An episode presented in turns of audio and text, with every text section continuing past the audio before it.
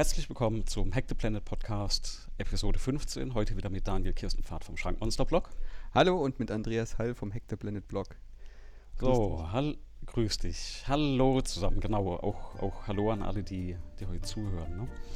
Ähm, was haben wir denn heute? Ähm, es gibt ein paar Neuigkeiten. Äh, es gibt ein neues, Klammer auf, altes Telefon. Es gibt ein paar Bankabenteuer äh, von Daniel. Hm. Weihnachtswünsche, ne? passt ja zum Thema ein Update zu Google Transit, ähm, dem 36. Äh, Chaos Computer äh, Communication Congress und äh, es gab wieder etliche Hörerkommentare, wo wir versuchen, heute mal ein paar durchzusprechen. Und womit fangen wir denn an? Hä? Neues Telefon. Ja, du hast es vor dir liegen, sagst du gerade. Genau, gerade kam UPS an und ich hatte ein neues Telefon bestellt. Ähm, ja, wir hatten ein Sturzopfer.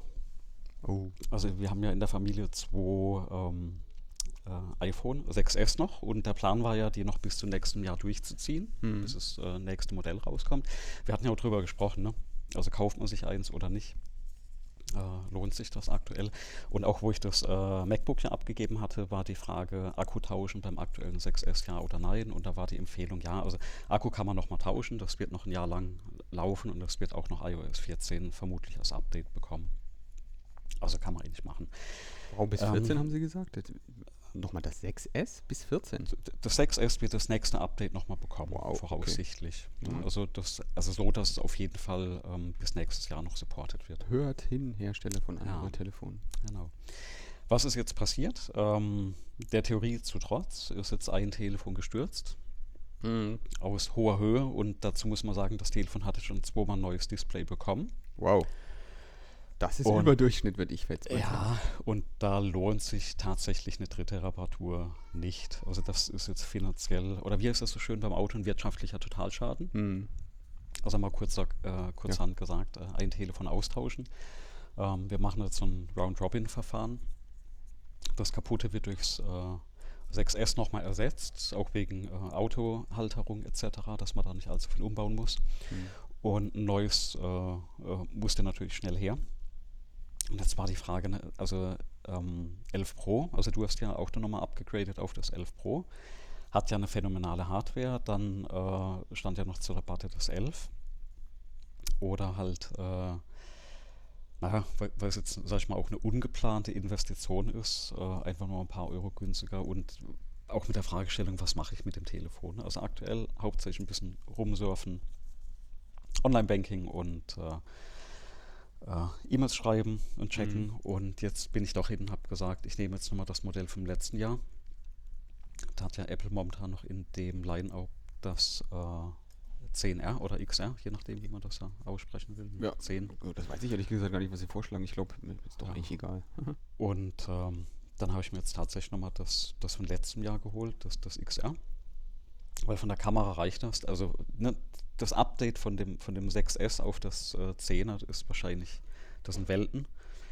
Ähm, da steckt jetzt der A12-Chip drin, also mhm. eine Generation weniger als das, ähm, als das 11er. Ich glaube, das merkst du nicht. Ich habe von einem 8er auf das ähm, 11er aktualisiert mhm. und das, ähm, das merkst du vielleicht ein bisschen, aber nicht so wirklich. Und von ja. 6S auf irgendwas über 8, das merkst über du 8, richtig krass. Ja. Merken, genau. Das merkst du richtig krass. Und da jetzt dann eben, eben dann eher die Spekulation, dass man sagt, mal schauen, ob man das dann vielleicht nach drei Jahren oder vielleicht auch nach zwei Jahren schon da upgradet. Hm. War jetzt halt ein ungünstiger ähm, Zeitpunkt, ne? weil ich hätte jetzt lieber nochmal die neun Monate bis September gewartet. Ja, machst du eigentlich so viele Fotos? Ich meine, das ist ja wirklich das, der signifikante Unterschied zu den, zu den anderen. Ja, also äh, tatsächlich aktuell sind es bei uns in der Familie Kinderfotos. Mhm. Aber jetzt nichts, was jetzt auch die, diese, das war dann die Frage, nimmt, nimmt man das äh, Elfer, also auch das normale schon wegen der, was ist da drin, dann die Weitwinkel- und die Ultraweitwinkellinse, ob man das nimmt. Aber dann habe ich gesagt, nee, also für die paar Schnappschüsse, die, wir, die man wirklich äh, mit dem Telefon macht oder die paar Videos, die man aufnimmt, da reicht eigentlich das, das Elfer. Und das war jetzt auch preislich, sage ich, ähm, ist das eigentlich ganz, ganz okay. Ähm, wobei interessant ist, wären jetzt zu dem vergleichbar 128 Gig Modell von dem 11er, wären das auch nur, glaube ich, 100 oder 150 Euro Unterschied gewesen. Mhm. Das heißt, da, da, ist der Abstand ähm, dann Wenn es einen 128er so geben würde. Ähm, vom, 11, vom 11er, vom normalen gibt es tatsächlich einen 128er. Oh. Oh, okay. Von dem, da hatte ich mal geschaut, von dem Pro nicht, genau. Und äh, da muss ich dann aber sagen, mir haben die Farben von dem, von dem Elfer nicht gefallen. ähm, und ich, ich habe jetzt auch wirklich das allererste Mal in meinem Leben, also schon immer weiße Apple-Geräte und auch Telefone. Ja. Und äh, zum äh, Schock meiner Frau habe ich mich jetzt für ein gelbes äh, XR entschieden. Gelb. Gelb, ja. Genau, ich fand das Gelb ganz nett. Also ich finde das eigentlich super, dass die Dinger Und, farbig, äh, farbig sind. ja, Oder dass man sich Farben äh, aussuchen kann. Und schwarz sind ja alle. Ne? Und, und weiß dachte ich, okay, weiß hast du schon so oft und, und so lange gehabt. Und jetzt gab es einfach mal ein gelbes, mal schauen, wie ich da zurechtkomme. Und jetzt stehe ich ja vor der Herausforderung, altes Telefon auf das neue bringen und dann das alte resetten und dann das kaputte Telefon auf das, auf das alte nochmal bewegen. Und da hattest du jetzt einen Tipp, der vielleicht auch für den einen oder anderen interessant ist, weil ich kann mich vor vier Jahren noch erinnern, das, das war gar nicht so einfach. Mhm. Also es hat geklappt mit Hängen und Würgen, bis man dann auch die Daten und die, die Apps alle auf dem neuen Telefon hatte. Ja. Das ist jetzt die, die, ne, hatte ich mir überlegt, wie kriege ich jetzt eigentlich das auch von dem 6er oder von dem 6S eben auf das, auf das 10er alles rüber kopiert, bewegt etc. Mhm. Und jetzt hast du das ja schon mal gemacht vor kurzem, ne? Ja, es gibt eine ganze Menge Möglichkeiten, die du hast, wie du das machen kannst. Also wenn, wenn du Cloud-affin bist, also möglicherweise schon einen iCloud-Account hast Mhm. Und den auch benutzt aktiv für das Backup, dann ist, gibt's, dann ist das extremste einfach. Also theoretisch könntest du ja auch dein Telefon, das könnte ja kaputt sein, physikalisch Mhm. kaputt. Genau. Und dann kannst du tatsächlich das Telefon ähm, aus der Wolke, dein neues, einfach wieder herstellen. Und das sieht dann so Mhm. aus wie zu dem Zeitpunkt, als das Backup gemacht wurde. Also inklusive Icon-Anordnung und jede Applikation, alles, was da sozusagen gespeichert wurde. Mhm. Weil du das te alte Telefon ja noch funktionsfähig vor dir liegen hast, Ja, bietet ja. sich natürlich der, der lokale Restore an, weil der geht dann auch Mhm. noch mal ein bisschen schneller. Da werden die Daten nämlich direkt zwischen den Geräten kopiert. Ähm, Zum Teil Ja, direkt zwischen den Kopi Geräten kopiert. Dann Das ist so ein Ding, das, das, das habe ich immer vermisst. Du hast ja früher immer das Backup mit iTunes auf den Rechner ziehen müssen Das kannst du auch noch machen. und dann das Backup wieder einspielen. Aber das hat immer gefühlt nur so 80, 90 Prozent geklappt. Irgendwas hat gefehlt, eine App hast du noch nachinstallieren müssen. Also Ja. die Daten haben ja in der Regel geklappt. Aber es war halt auch recht, recht aufwendig. Das heißt, ähm, Ja, das lag, glaube ich, eher an iTunes. ja, Also jede Lösung ohne iTunes ist natürlich zu bevorzugen. ja, In der Vergangenheit wie direkte- heute. Direktes Kopieren klingt ja super. Also werde ich definitiv dann heute mal im, im Laufe des Tages. Genau, äh, also wenn du jetzt ein probieren. 6S hast, das hatte Mhm. tatsächlich eine ganze Menge von diesen ähm, Näherungsfunktionen noch nicht. Mhm. Und das wirst du merken, wenn du ähm, das alte neben das neue legst, die werden, die werden sich dann plötzlich sehen in diesem, Mhm. wenn, wenn du quasi restoren könntest. Und dann werden die miteinander ähm, quasi direkt sprechen können, Mhm. wenn du ihnen das erlaubst. Also du musst dann auf dem Display von dem anderen Telefon, von dem du restoren willst, musst du dann so, einen, so, einen, so eine Wolke scannen irgendwie über die Kamera. Mhm. Wie, wie haben die, haben die so einen, weiß nicht, du hast die, bei der Apple Watch hast du die ja auch gescannt, die sieht genauso aus. So ein Ball, der so Mhm. wabbert. G- Ganz komisch. Und wenn du das gemacht hast, dann sind die verheiratet, haben Schlüssel getauscht und dann werden die Daten dann über der ihr eigenes ähm, Verfahren ausgetauscht untereinander. Mhm. Und das ging tatsächlich extrem schnell und hat dazu geführt, dass ein iPhone 8 ähm, 1 zu 1 auf einen ähm, 11 Pro gekommen ist. Und war nichts Okay. anderes. Das, kompliziert wird das halt üblicherweise dann, wenn du ein größeres Telefon, also was weiß ich, einen 128er auf einen 64er, 64 GB runter restoren willst und dann wirklich alle Daten mitnehmen willst, dann wird er dir irgendwann sagen, hm, ist ein wenig eng. Klar, ne, wenn, wenn nicht alles drauf passt. Aber das Problem gibt es ja schon immer. Ja, aber das löst das iOS neuerdings ja damit, dass es Daten auslagert. Also Mhm. das heißt, du kannst dann zum Beispiel, also der restort nur so viel wie drauf geht und dann, wenn du, der zeigt dir das dann so geghostet, das Icon an, dass er das sozusagen jetzt noch weiterladen müsste. Mhm. Und wenn du das, wenn du das dann sagst, ja mach mal, dann sagt er, da ist kein Speicherplatz. Und so kannst du dann freiräumen und dann sozusagen das halbe Restore komplettieren, wenn du, Mhm. wenn du wieder Okay. Speicher freigeräumt hast oder aufgeräumt hast. Mhm. Also gehen tut es dann doch. Ähm, hast dann halt so einen, so einen Zwischenzustand irgendwie. Und das, damit sind sie auch gut klargekommen, weil ich habe tatsächlich das Problem gehabt, das heißt nicht ich, sondern, sondern meine Frau hat das Problem gehabt, weil ihr Telefon war kaputt und sie musste dann von einem äh, 128, ich glaube 128 Gigabyte auf einen 16 Gigabyte. Mhm. Mhm. Mhm. Und das hat funktioniert. Also das, wir hatten halt nur noch ein 16 Gigabyte rumliegen. Und das hat funktioniert, dass du zumindest chatten konntest, ähm, E-Mail machen konntest, ähm, surfen konntest. Mhm. Die Software war auch da, aber halt nur zum Teil wirklich fertig installiert. Und weil der das Backup halt nicht wieder anpackt, ähm, kannst du dann, wenn du das neue Telefon, also wenn das nur so eine Woche oder so ist, und das ist das neue Telefon, kannst du das dann aus diesem alten Backup auch wieder herstellen, selbst wenn das alte Telefon schon lange in die Binsen gegangen ist. Mhm. Also das ist eigentlich eine ziemlich clevere Sache und funktioniert auch erfahrungsgemäß, weil das macht man ja nur irgendwie alle paar Jahre mal. Äh, bis jetzt tatsächlich ohne größere Schluck auf. Und sogar dieses Quer-Restore funktioniert von einem, ähm, von einem, ich glaube, ich habe sogar von einem iPhone auf ein iPad gemacht. Das hat auch funktioniert.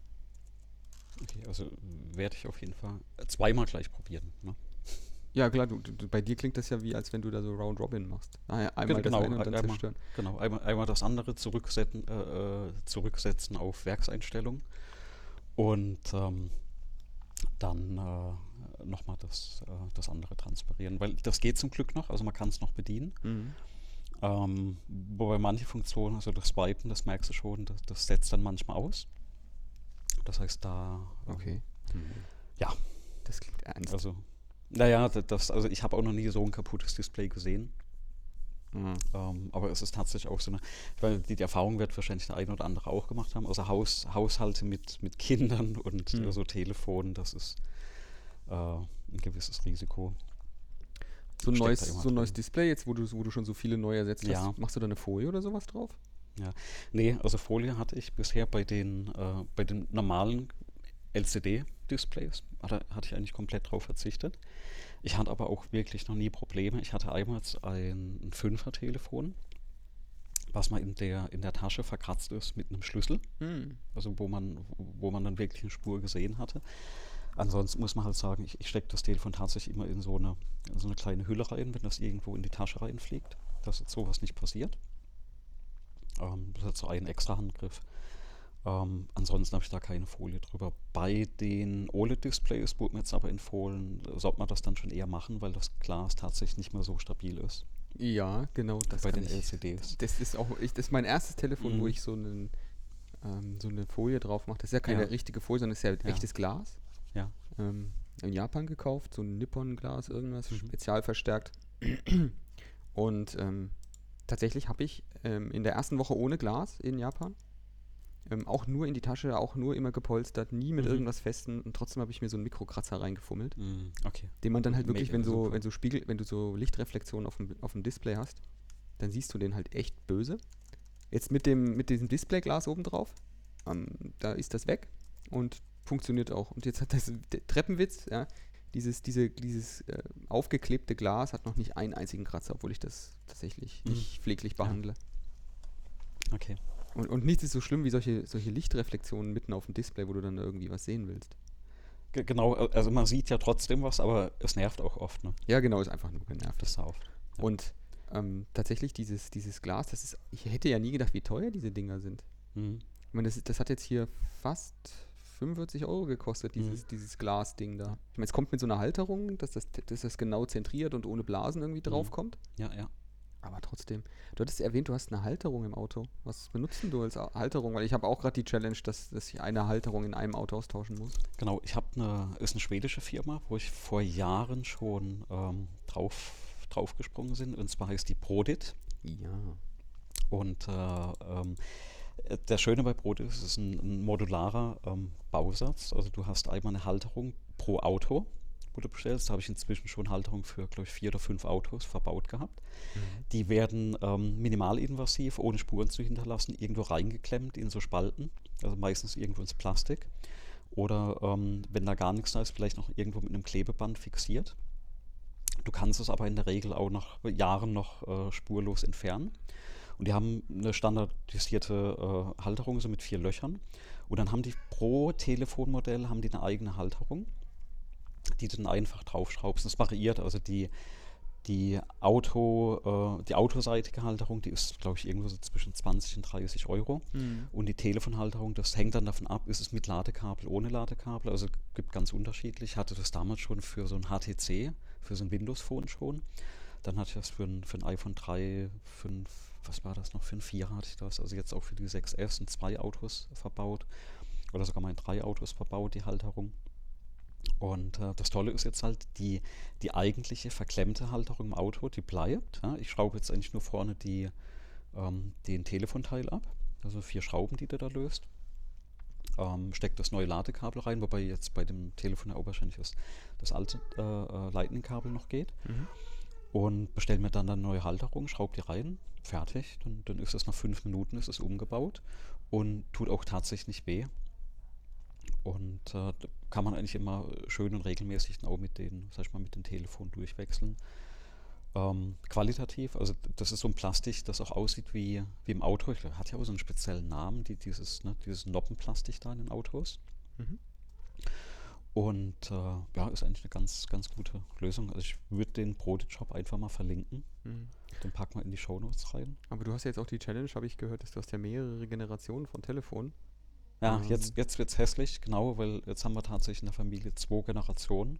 Es gibt einen, ne? Ich, ich kann dir direkt einen empfehlen, weil der, ich habe genau das gleiche Problem, dass ich auch Mhm. manchmal eine, von 6 bis auf ähm, 11 Pro hoch muss. Hm? Ähm, und da gibt es dieses ähm, von Brodit genau so eine verstellbare Halterung und die ist genau Okay. so verstellbar. Also die nicht, nicht falsch verstehen, du, du verstellst die nicht die ganze Zeit. Also du kannst die die Mhm. ganze Zeit verstellen, wenn du es ein bisschen loser anziehst. Aber die ist sehr fest und gepolstert und funktioniert bei mir tatsächlich extrem gut. Die habe ich auch ähm, jetzt nur noch verbaut. Ähm, und die Okay. ist leider teuer. Nicht 20 Euro, eher so 50. 50, ja. Aber ich glaube immer noch, also gerade wenn du mehrere Telefone durchwechseln musst. Genau, und die, die funktioniert super. nee, also wer, wer da auf der Suche ist, der kann sich auf jeden Fall von der Firma das mal anschauen. Ja, Die- die, das ist genau die gleiche Firma, die ich jetzt auch Ja, ja. äh, genannt hätte. Also Ähm, die, die habe ich auch schon, glaube ich, über zehn Jahre. Ja, verwende ich immer wieder. die sind verdammt immer teuer, wieder das die- muss man schon sagen. Ne? Also das ist schon, für ein, also du kriegst ja tatsächlich ein Stück Plastik geliefert. Ja. Das kostet 50 Euro, das Stück Plastik. Also, und nein, ich befürchte, das kriegt man nicht selber gedruckt. Ähm, genau, man, äh, was man vielleicht da noch dazu sagen kann, ähm, servicetechnisch ist Brodit, finde ich, also funktioniert recht gut. Und zwar bei den äh, Geräten oder bei den Halterungen, die ich aktuell drin habe, hatten wir damals das Problem, ähm, die, ich überlege gerade, waren das die, die 6S, also das waren die ersten Lightning-Adapter oder Lightning-Kabel. Und die hatten, also über eine Generation, ähm, hat sich das Format von dem Lightning-Adapter geändert, Die oder von dem Plastik unten, ne? Das Plastik unten 0,5 Millimeter, was dazu geführt hat, dass die Kabel nicht da reingepasst haben. Und ich hatte dann damals auch im Prototyp geschrieben, habe gesagt, hier habe ich ein Problem, passt nicht. Dann haben die gemeint, Problem ist bekannt, ähm, ist schon in der, äh, in der Fertigung. Sie stellen gerade einen neuen Clip her, wo dieser ähm, der Adapter reingeschraubt wird, der Mhm. eben dann eine 0,5 Millimeter größere Aussparung hat. Und äh, dann haben sie gefragt, wie viele Halterungen ich habe. Habe ich gesagt, hier drei Halterungen. Und ein paar Wochen später, als das dann alles durch die, die Fabrik bei denen durch war, hatte ich tatsächlich so einen, einen Briefumschlag im Briefkasten, wo drei so Clips drin waren, ne, die ich dann einfach reinschrauben konnte. Also von daher servicetechnisch sage ich äh, super, weil ich habe mich nicht, also ich, ich habe einen Clip kaputt gemacht, weil ich wusste ja nicht, warum das Ding nicht geht. Und man weiß ja, nach Fest kommt ab. So. Und im zweiten hatte ich dann tatsächlich auch das Kabel verklemmt. Das, ähm, das Kabel ohne so Gewalteinwirkung nicht mehr rausbekommen hatte. Also äh, bis ich dann wirklich der, der Firma geschrieben hatte, hatte ich äh, ja, zwei Halterungen auch schon zerstört, äh, gewaltsam. Und äh, von daher war das eigentlich super Service, dass die das auch ohne groß äh, Trara ersetzt haben. Die hatten auch damals auch noch schön einen Brief geschrieben, wie es dazu gekommen ist, dass Apple eben das äh, geändert hat, aber auch nicht informiert hatte, dass es geändert wird. Und dass die halt jetzt die neuen Generationen dann für den neuen Adapter austauschen. Also von daher war das eigentlich äh, ein toller Service. Mhm. Ja, Und von daher bin ich, von daher bin ich da auch bei der Firma geblieben. Ne? Ah, von denen hatte ich noch gar keinen Kontakt. Naja, also hast du jetzt ein Upgrade gemacht, in der Familie zumindest. Kriegst du das Telefon dann, oder? Äh, ja, ich, ich nehme jetzt erstmal das, äh, das Neue. Das Alte ähm, geht jetzt mehr so in das Kinderumfeld, weil da tut es dann nicht so weh, wenn das auch wieder mal runterfällt in den nächsten Wochen oder Monaten. Deswegen, äh, ne, genau deswegen auch nicht auf das ganz Neue abgegradet, weil die, die Wahrscheinlichkeit, dass in den nächsten neun Monaten doch nochmal ein Upgrade notwendig ist, die, die ist gegeben. Die Dinger werden nicht Die- wirklich stabiler, ja. Ja, und die Erfahrung hat gezeigt, dass sie doch äh, gerade in den Anfangszeiten mit den Kindern mal auf der Strecke bleiben. hm. Ne, trotz sorgfältigem Umgang etc.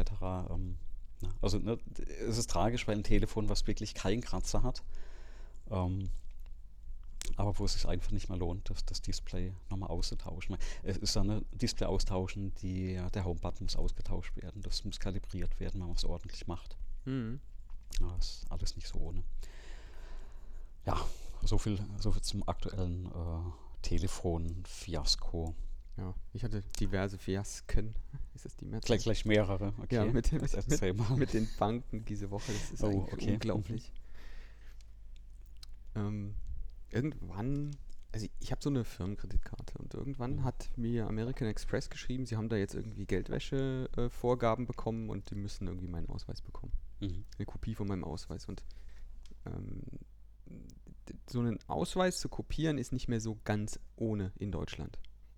Weil wer sich so einen Ausweis mal angeschaut hat, also ich meine jetzt nicht den Reisepass, sondern Mhm. tatsächlich den, den Personalausweis, wer sich den angeschaut hat, da ist so ein Code aufgedruckt, mit dessen Hilfe man da bestimmte Online-Dienste aktivieren und, Mhm. und, und sozusagen sich einloggen kann. Genau.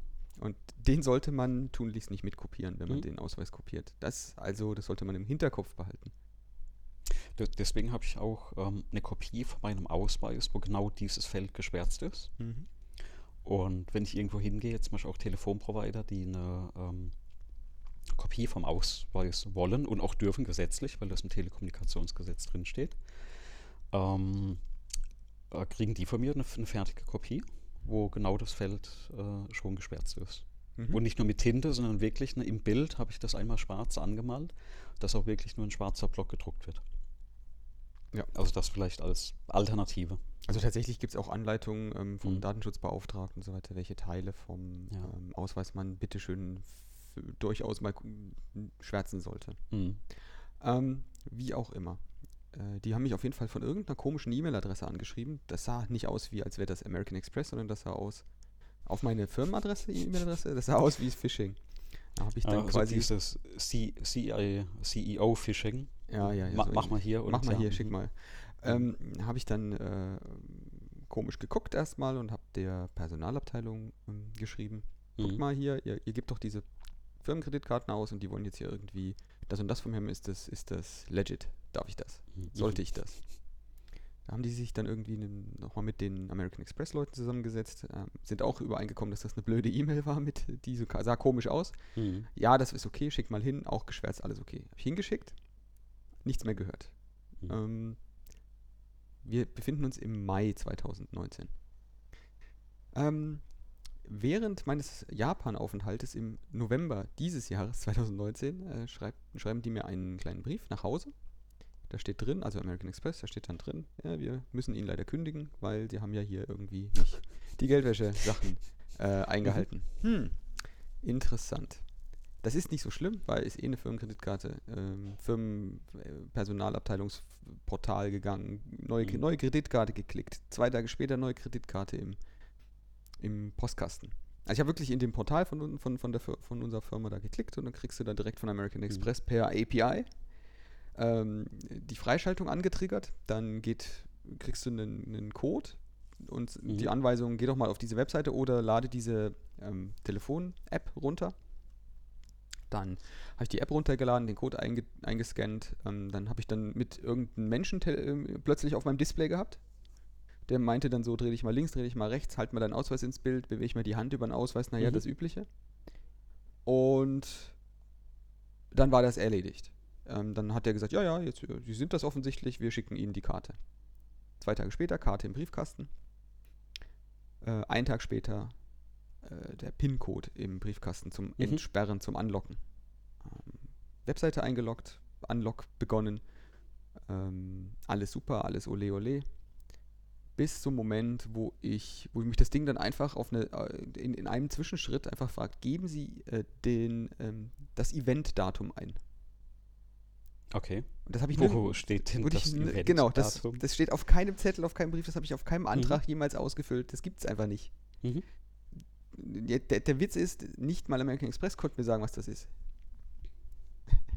Jetzt habe ich eine, eine Kreditkarte samt Unlock-Code in meinem, in meinem Briefkasten, hier in meinem, in meinem Schrank liegen. Da bleibt die auch.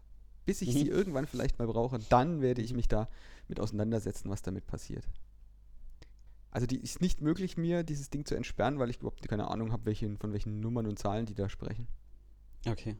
Ich habe hab natürlich ausprobiert, die üblichen Verdächtigen, was dazu führte, dass sie gemeint haben, jetzt müssen wir auf jeden Fall mal miteinander telefonieren. Hm. Und da habe ich dann keinen Bock mehr drauf. Also das war Erlebnis Nummer eins mit einer, mit einer Bank. Und das Erlebnis Nummer zwei war meine eigene Hausbank. Die hat es nämlich jetzt geschafft, nach über einem Jahr, eine fast, ähm, fast einem Jahr, ähm, ihren Widerstand gegen Apple Pay aufzugeben und die Kreditkarten, die da verfügbar sind, in Apple Pay verfügbar zu machen. Mhm. Ähm, hat auch sofort soweit funktioniert. Also benutzt du Apple Pay eigentlich? Äh, ja, eigentlich, wenn, wenn es geht, klar, ne? Weil ist eine super Geschichte mit, mit, mit dem Handy. Also du musst ja immer sagen, mit Karte zahlen. Ja, genau. Dann, Ja, und dann, dann, dann halten sie meistens die Hand hin und wollen von dir eine Karte haben und dann sagst du, du, du kriegst von mir nichts. Ja, ja, genau. Und ähm, es ist halt eine super Geschichte, zum Beispiel, wenn du ein Kind auf dem Arm hast und mal schnell das Handy oder die Uhr ranhalten ähm, und fertig. Ne? Wobei inzwischen, es, es klappt bei mir auch mit, mit, mit Apple Pay und mit der Uhr. Kann ich gleich im Anschluss dann noch was erzählen. Also ja, Apple Pay äh, wird verwendet von mir. Das wird dann auch lustig, wenn du umziehst, weil das ist tatsächlich ein extra Schritt, den du machen musst. Mhm, okay. Ähm, die Kreditkarten können ja tatsächlich auf mehreren ähm, Geräten, Geräten, leben. Das heißt, die werden dann umgezogen und müssen auf Mhm. dem neuen Gerät auch neu aktiviert werden. Nochmal aktiviert werden. Ne? Und deine Uhr musst du ja zum Beispiel bei dem einen Gerät abmelden und beim neuen Gerät Mhm. an. Mm, Kommt drauf an, wie du den Restore machst. Aber Mhm. normalerweise schon. Auf jeden Fall Apple Pay, ähm, da kannst du ja Kreditkarten drin haben und normalerweise läuft das so, du legst die auf den Tisch, ähm, du drückst auf den Plus-Knopf, dann filmst du die Karte, dann erkennt er, was da drauf steht. Und als nächstes fragt er dich dann noch irgendwie, ähm, soll ich diese, diese, diese Prüfnummer ab und ähm, redet Mhm, mit der Bank und ja. dann ist freigeschaltet. Ja. Fertig. Also so ging das mit jeder Mhm. anderen Kreditkarte und, und, und Karte, die ich da jetzt drin habe. Außer mit der von der Commerzbank, da steht dann da, wir wollen mit Ihnen telefonieren. Mhm. Äh, Telefonnummer angerufen, die wissen von nichts. Also die komplett ratlos. Und das erste, was sie von mir wollten, äh, war, du kommst in so einem Menüsystem, äh, tippen sie eins für und zwei für und so weiter. Mhm. Und dann irgendwann sagt ein Computer, ja, Sie wollen irgendwas mit Kreditkarte, was wollen Sie denn genau? Habe ich gesagt, äh, Apple Pay entsperren. Sie wollen Ihre Kreditkarte sperren, wir leiten Sie gleich weiter. ah, da habe ich schon mal Puls gekriegt. Mhm. Ähm, die Person am anderen Ende meinte dann zu mir, ja, geben Sie mir doch mal bitte Ihre Online-Banking-ID. Also, dann mache ich nicht. Mhm. Wie Sie machen kein Online-Banking? Ja, wie, wie holen Sie denn da Ko Kontoauszüge und so? Ja, das mache ich mit HBCI. Ich benutze nicht euer Webportal. Mhm. Ja, nee, das ist ein Problem. Sie müssen die App benutzen. Also, nee, ich will eure App nicht, die ist unsicher. Ich möchte das alles nicht. Ganze TAN-Scheiße, das ist schlecht. Ich habe nämlich mit, mittlerweile tatsächlich immer noch keine ähm, TAN irgendwas Authentifizierung machen müssen Mhm. mit meiner Bank, weil ich das halt mit äh, Public Private Key mache. Ja. Mhm. Und das mache ich schon seit ja, über einem Jahrzehnt so, Mhm. ohne Probleme. Ich sehe gar keinen Grund, warum die meine Telefonnummer brauchen. Ich sehe keinen Grund, warum die mir eine SMS schicken müssen. Geschweige denn einen Grund, warum ich eine App installieren muss, die die, die, die programmiert haben. Die, k- die Mhm. können ja nicht mal äh, Kontoauszüge fehlerfrei zustellen, dann sollen die was programmieren. Nee. Der Code kommt mir nicht aufs Gerät. Tra den traue ich halt nicht. Mhm. Ähm, und außerdem, ähm, wenn man sich die, das Kleingedruckte liest, ich weiß nicht, ob du dir die Arbeit mal gemacht hast, die machen so eine schöne Beweislastumkehr in dem Zeug. Mhm. Weil in dem Moment, wo du da darauf eingehst, diese zwei Faktor über ihre App zu machen, und das wäre mal unsicher, musst du beweisen, dass du es richtig gemacht hast. Ja. Ähm, ja, da habe ich unbedingt Lust drauf. So fahre ich lieber das Risiko, dass ich ähm, selber meinen Schlüssel behalten muss Mhm. und dafür so- sorgen muss, dass der nicht äh, fortkommt. Ja, auf jeden Fall ähm, keine Apple Pay Commerzbank Karte für mich, weil äh, kein, ich brauche da noch eine App. Das, was übrigens Geld kostet, das Online-Banking. Mhm. Das aktiviere ich nicht nur, weil ich es unsicher finde, sondern und, und doof und nicht brauche, sondern auch, weil die, die machen dann komische Sachen ähm, und es kostet Geld. Und das sehe ich halt irgendwo gar nicht. Ich brauche es nicht, also brauche ich auch kein Geld Mhm. ja, jetzt werde ich mal demnächst diese Kreditkarte los, weil ähm, die kostet auch Geld. Und das ist dann in der heutigen Zeit. Also das Geld kann ich dann auch einfach bei einer richtigen Bank wie äh, einwerfen und da gibt es ja dann diverse andere Banken, die sich deutlich professioneller verhalten. Also, also gerade bei den, bei den Apple Pay-Geschichten. also ich hatte auch lange mit der Hausbank äh, gewartet, bis es kommt. Mhm. Und äh, kam nicht. Und ich habe dann auch irgendwann die, die Amex-Karte hinterlegt, weil das war, ne, wie du sagst, Foto machen, abfilmen, Nummer eingeben, fertig. Dann, dann war die aktiviert.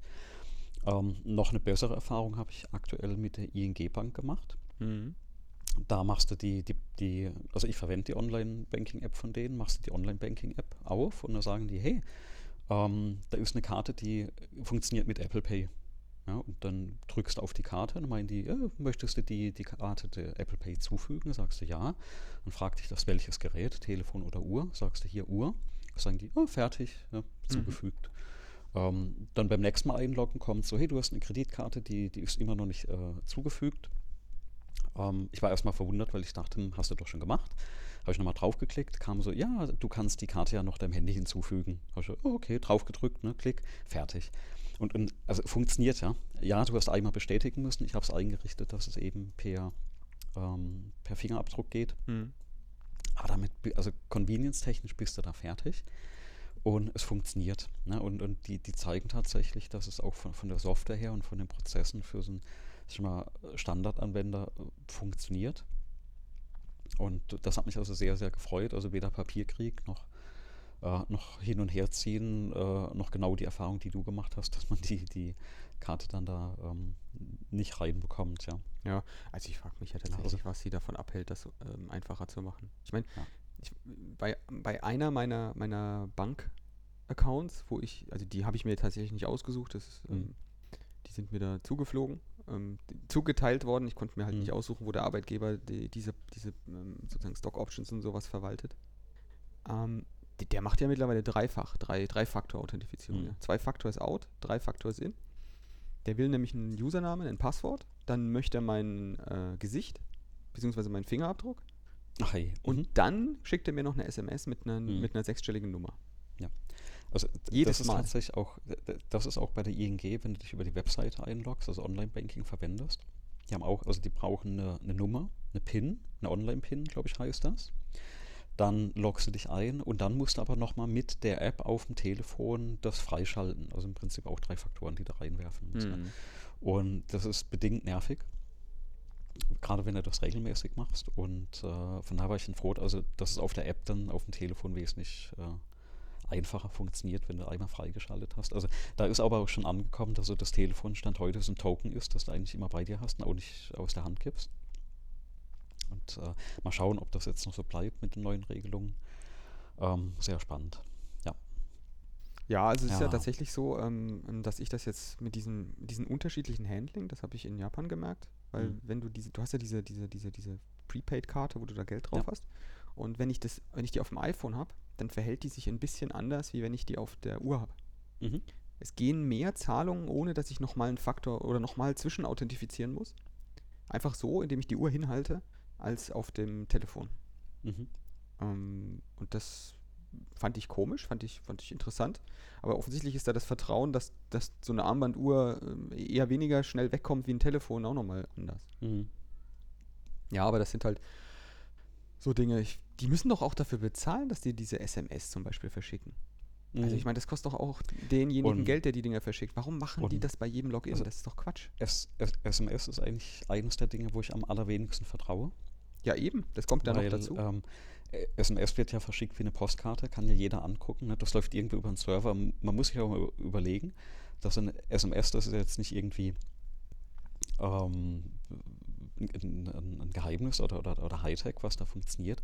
Da werden halt 160 äh, Zeichen äh, plus ein paar Steuerzeichen vermutlich irgendwo über einen Rechner, irgendwo in einem Rechenzentrum geschickt, nicht verschlüsselt, vermute ich. Mhm.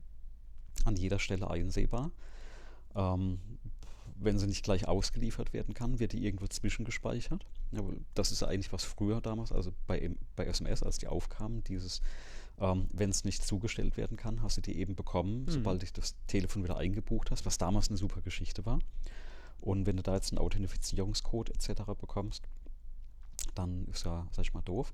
Da habe ich ähm, auch gerade die Woche, ich, mir fällt jetzt das Portal gar nicht mehr ein, ich, ich hatte genau so einen Punkt, wo mir was zugeschickt wurde, ein Bestätigungscode.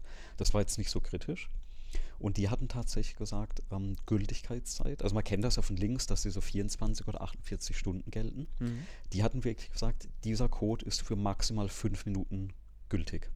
Mhm. Das heißt, wenn du es nicht schaffst, diesen, die SMS innerhalb von fünf Minuten zu bekommen und einzugeben, dann musst du dir halt eine neue schicken lassen. Und das machst du bitte so lange, bis du das innerhalb von fünf Minuten schaffst. War jetzt nicht die große Challenge, aber da hat man sich mal Gedanken drüber gemacht, was es eigentlich bedeutet, ähm, dass so eine S SMS vielleicht auch länger auf dem Handy rumliegt. Ja, die, die wird ja auch angezeigt, wenn sie ankommt. Mhm. Das ist auch nochmal so ein Ding. Also von den, äh, vom Grad der Unsicherheit ist, glaube ich, SMS ähm, ganz weit vorne mit dabei, Ja. hätte ich gesagt. Ja, NPass hat doch vor kurzem, also weil du jetzt, weil du jetzt fünf Minuten sagst. Die haben das ja- auch, genau. Das ist ja schon Ja. ewig lang, ne? Ja. NPass hat ja für diese Aktivierung da ähm, auch diese, wir schicken dir eine E-Mail und da steht ein Code drin, Methode Ich glaube, die haben so ein paar Minuten, ne? Genau, das Ding, das Ja, ja. wenige, also ich glaube, das waren sogar weniger als eine Ja. Minute. Ich keine Ahnung, wie die darauf vertrauen können, dass eine E-Mail innerhalb von wenigen Sekunden quasi ständig und immer fest, fest zugestellt wird. Aber das, äh, da, da war ich erstaunt, wie, Mhm. wie, wie kurz die äh, gegolten hat. Mhm. Aber SMS ist ja auch nichts anderes als sozusagen die eigentlich die Austastlücke im Netz. Mhm. Also das, was sozusagen an, an, an Platz noch da war, das hat man mit, mit diesem Short Message Service gefüllt. Ähm, und, und die ganze Technik dahinter war ja eigentlich nichts, was man extra gebaut hat, sondern das war sozusagen noch als Steuerkanal ähm, war das da. Und dann hat man halt einfach einen Nutzkanal draus gemacht oder den mitverwendet als Nutzkanal. Ähm, war Mhm. halt am Ende, so in den 90ern, glaube ich, mit der, mit der erfolgreichste und, und, und von der Marge her, was man dann im Umsatz machen konnte, das mit das erfolgreichste, was man so machen konnte. In Deutschland jedenfalls. Ich glaube, in, Genau. vielen, in vielen anderen Ländern waren die Dinger ja auch immer noch kostenlos sehr lange.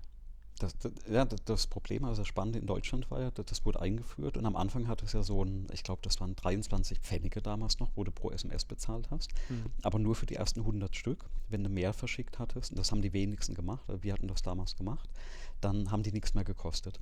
Und da sind natürlich ein paar Gewiefte, ähm, ich glaube sogar, es waren Informatiker, auf die Idee gekommen, hey, ähm, wenn du da rechts und links einen PC hinstellst, der ähm, Daten mit 160 Zeichen verschickt und der andere kann das äh, äh, einlesen und konkatenieren, dann kannst du SMS als Funkstrecke für Datenübertragung nehmen. Und das, das war wohl damals so, dass wohl die ganzen SMS, die liefen bei den Providern über so einen poplichen Rechner, der wahrscheinlich irgendwo rumstand. Und die Maschinen waren halt irgendwann am Limit äh, durch diesen Datenverkehr, wo dann halt auch gesagt wurde, wir, ähm, äh, wir wollen dafür mal Geld sehen, wenn, wenn sowas passiert. Also das, das ist die Urban Legend Mhm. äh, wo ich mir aber das gut vorstellen kann, weil das wäre also das Erste, was mir in den Sinn kommt, wenn ich einen Datendienst frei zur Verfügung habe. Also so ein Kanal und gerade damals war es, du hattest ja sonst nichts. Ja? Also ähm, ISDN war relativ teuer. Äh, an den Telefonen hast du teilweise noch Modem, also Akustikkoppler gehabt. Und da waren die 160 Zeichen. Das hat halt gedauert, bis du da eine Datei übermittelt hattest, aber das war halt konsequent. Und wenn du drumherum nochmal ein Protokoll gestrickt hast, was sicherstellt, dass diese 160 Zeichenpakete auch am Ende wieder richtig äh, zusammengesteckt werden, dann konnte man damit eigentlich schon ganz gut arbeiten. Mhm.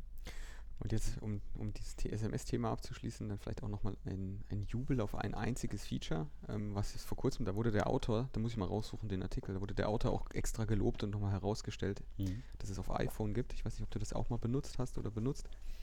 Wenn du solche TAN-Nummern per SMS bekommst Mhm. und dein Cursor befindet sich im Eingabefeld von dieser TAN-Nummer und die Mhm. SMS kommt rein, ähm, dann kann es sein, wenn die SMS korrekt formatiert wurde, dass das iPhone die Nummer, diese TAN-Nummer erkennt erkennt, ja. und direkt für dich Genau. eingibt. Ja. Du kannst sie dann antippen, dann, dann, Mhm. dann hast, wird sie für dich eingegeben, du musst die gar nicht mehr abtippen. Mhm. Dieses einfache äh, Feature, ist, das hilft bei solchen Eingabezeug echt enorm. Mhm. Ähm, und dann siehst du auch, welche Hersteller sich so oder App-Entwickler sich dann nochmal überlegt haben, ob sie dem Kunden das Leben erleichtern oder erschweren wollen. Ja. Genau. Aber das waren jetzt meine Bankabenteuer. Ähm, ist ja, ist ja, hm.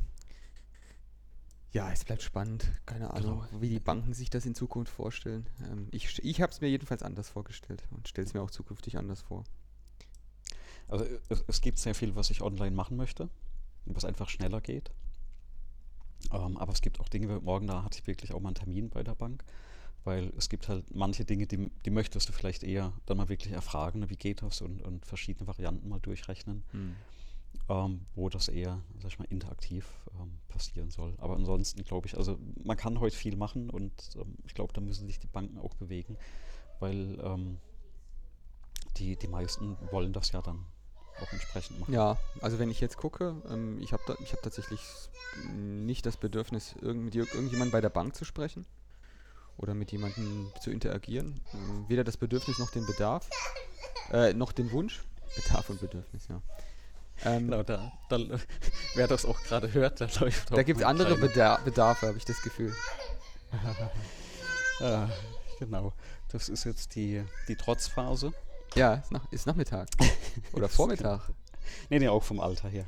Ist die, die, die, die Trotzphase, die vor einer Woche eingesetzt hat. Also eine ganz normale Entwicklung. Ja. Ähm, weswegen übrigens auch bei mir die Woche IT-technisch ganz wenig gelaufen ist.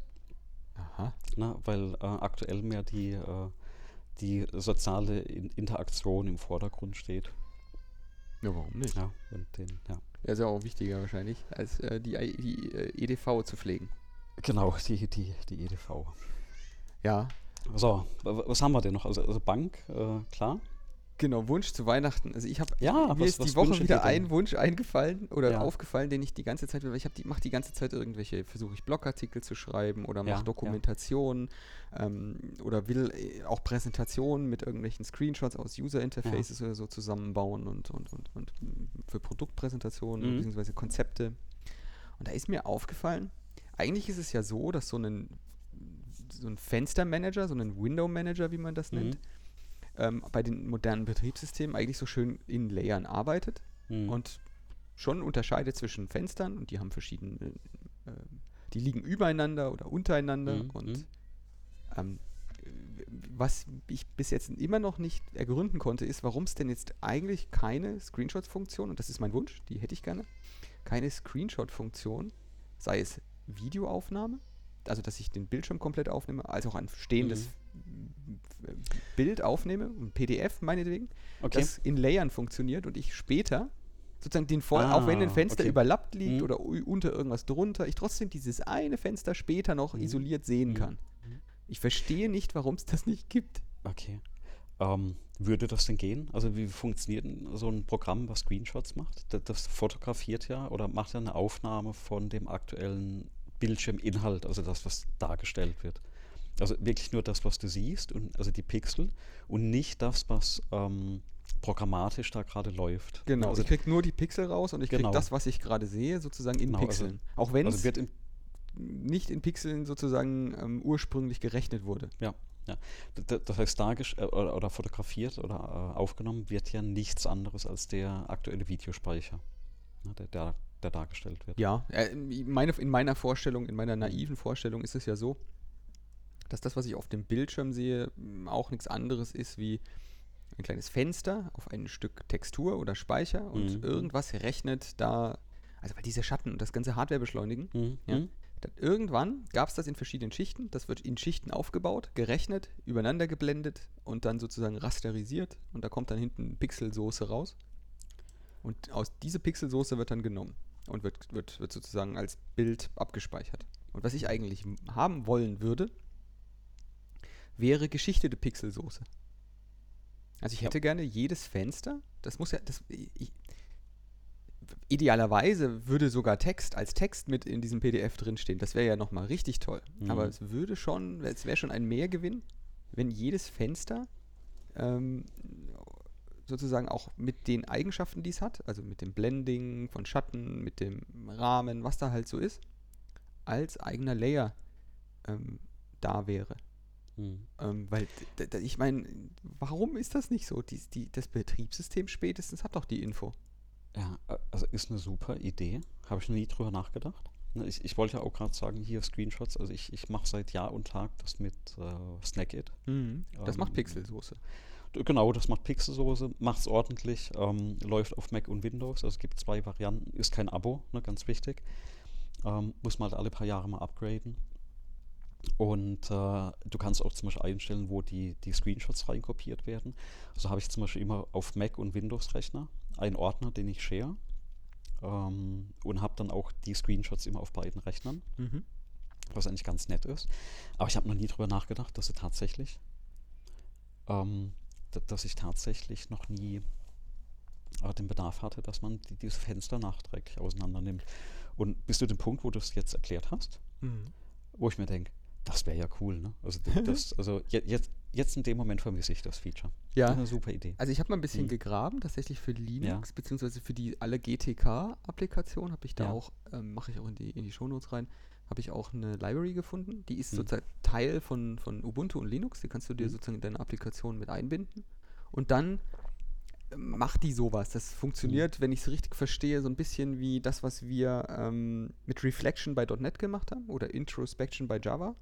Mhm. Also das, das instrumentiert einfach ein bisschen die User-Interface-Elemente und führt dann dazu, dass du quasi in Vektoren den Screenshot erstellt bekommst und da mhm. hinten fällt dann ein PDF raus.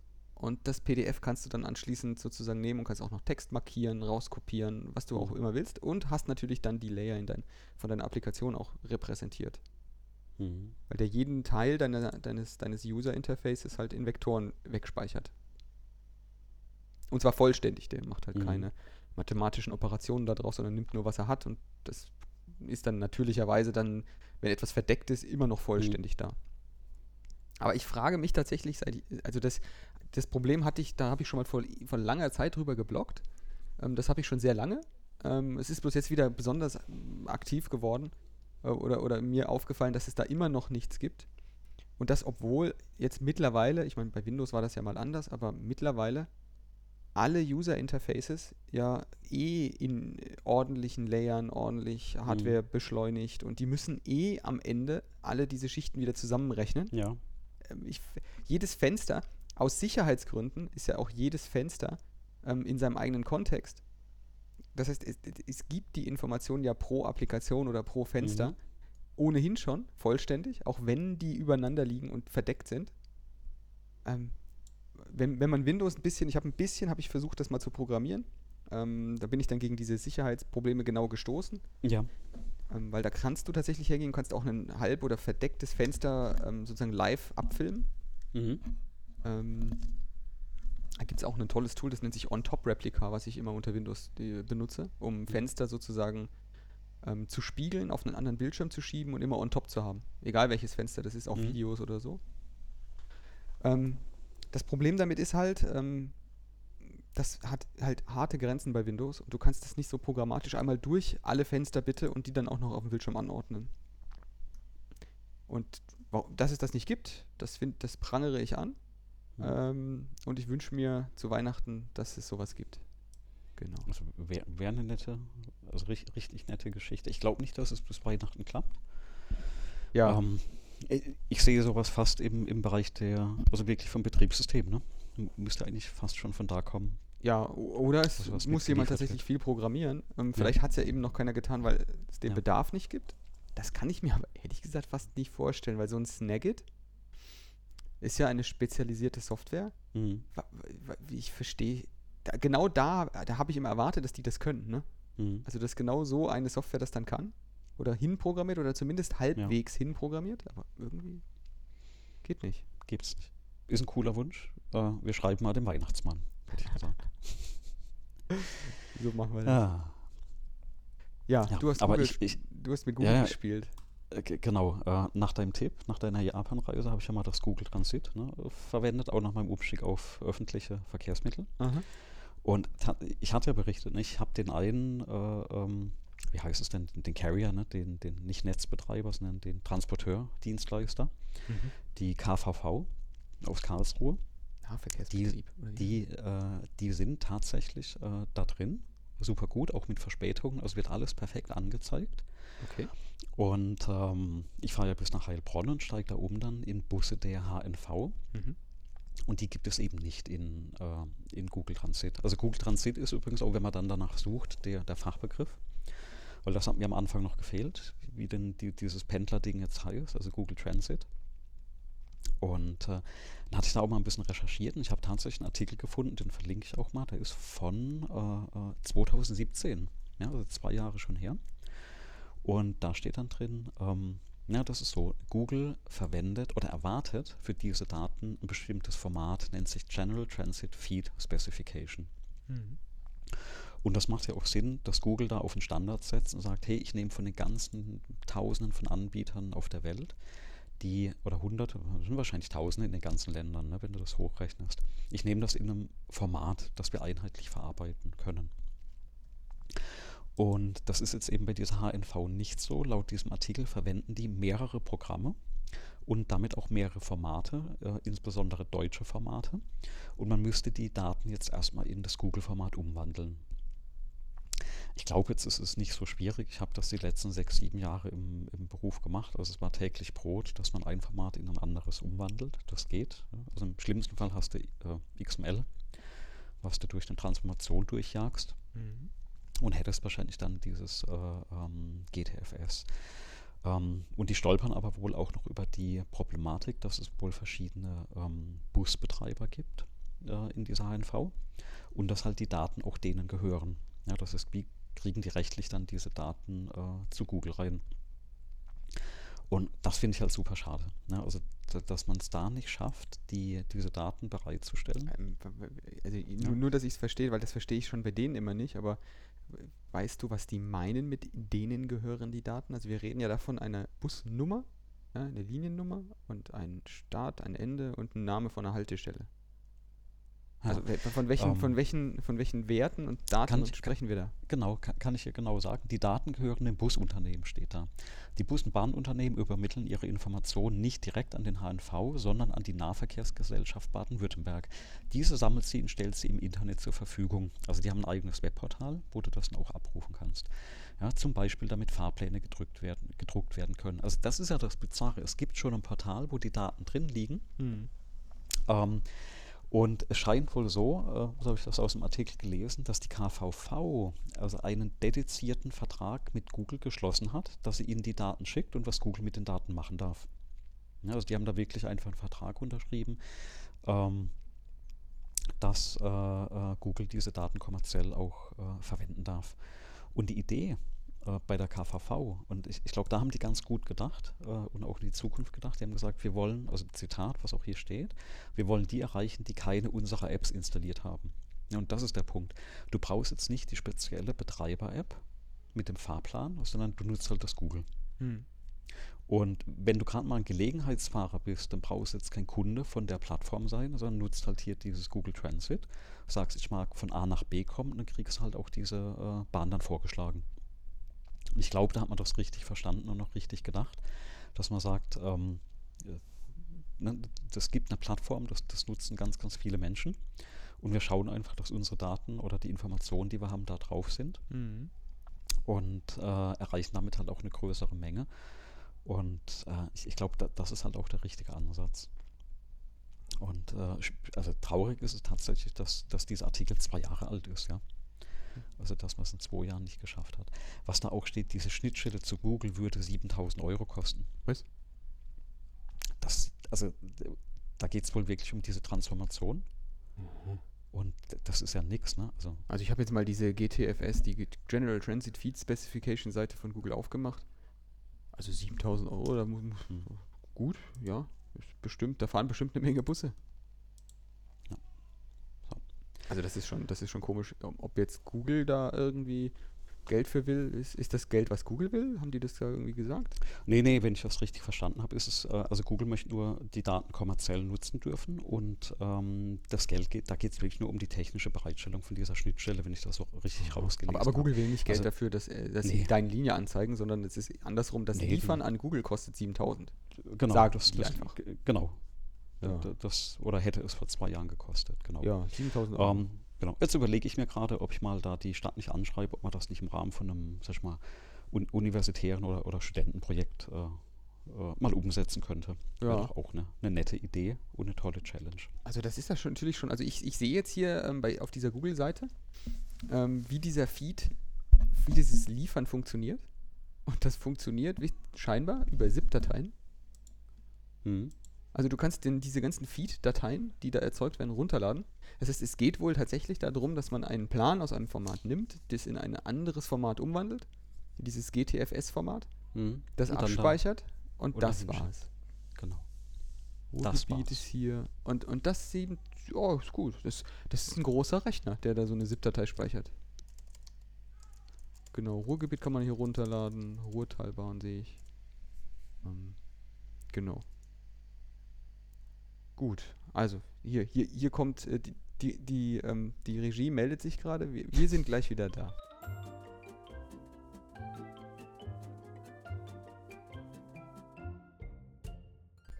So, da hat das Leben dazwischen gespielt und wir haben mal eine ganz, ganz kurze Pause gemacht.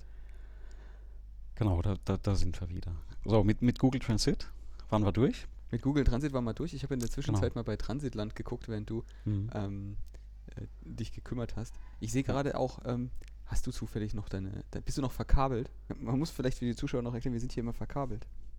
Ah, nee, nee, stimmt. Du, du hörst es wahrscheinlich. Also ich lege jetzt mal wieder die, mein Armband an.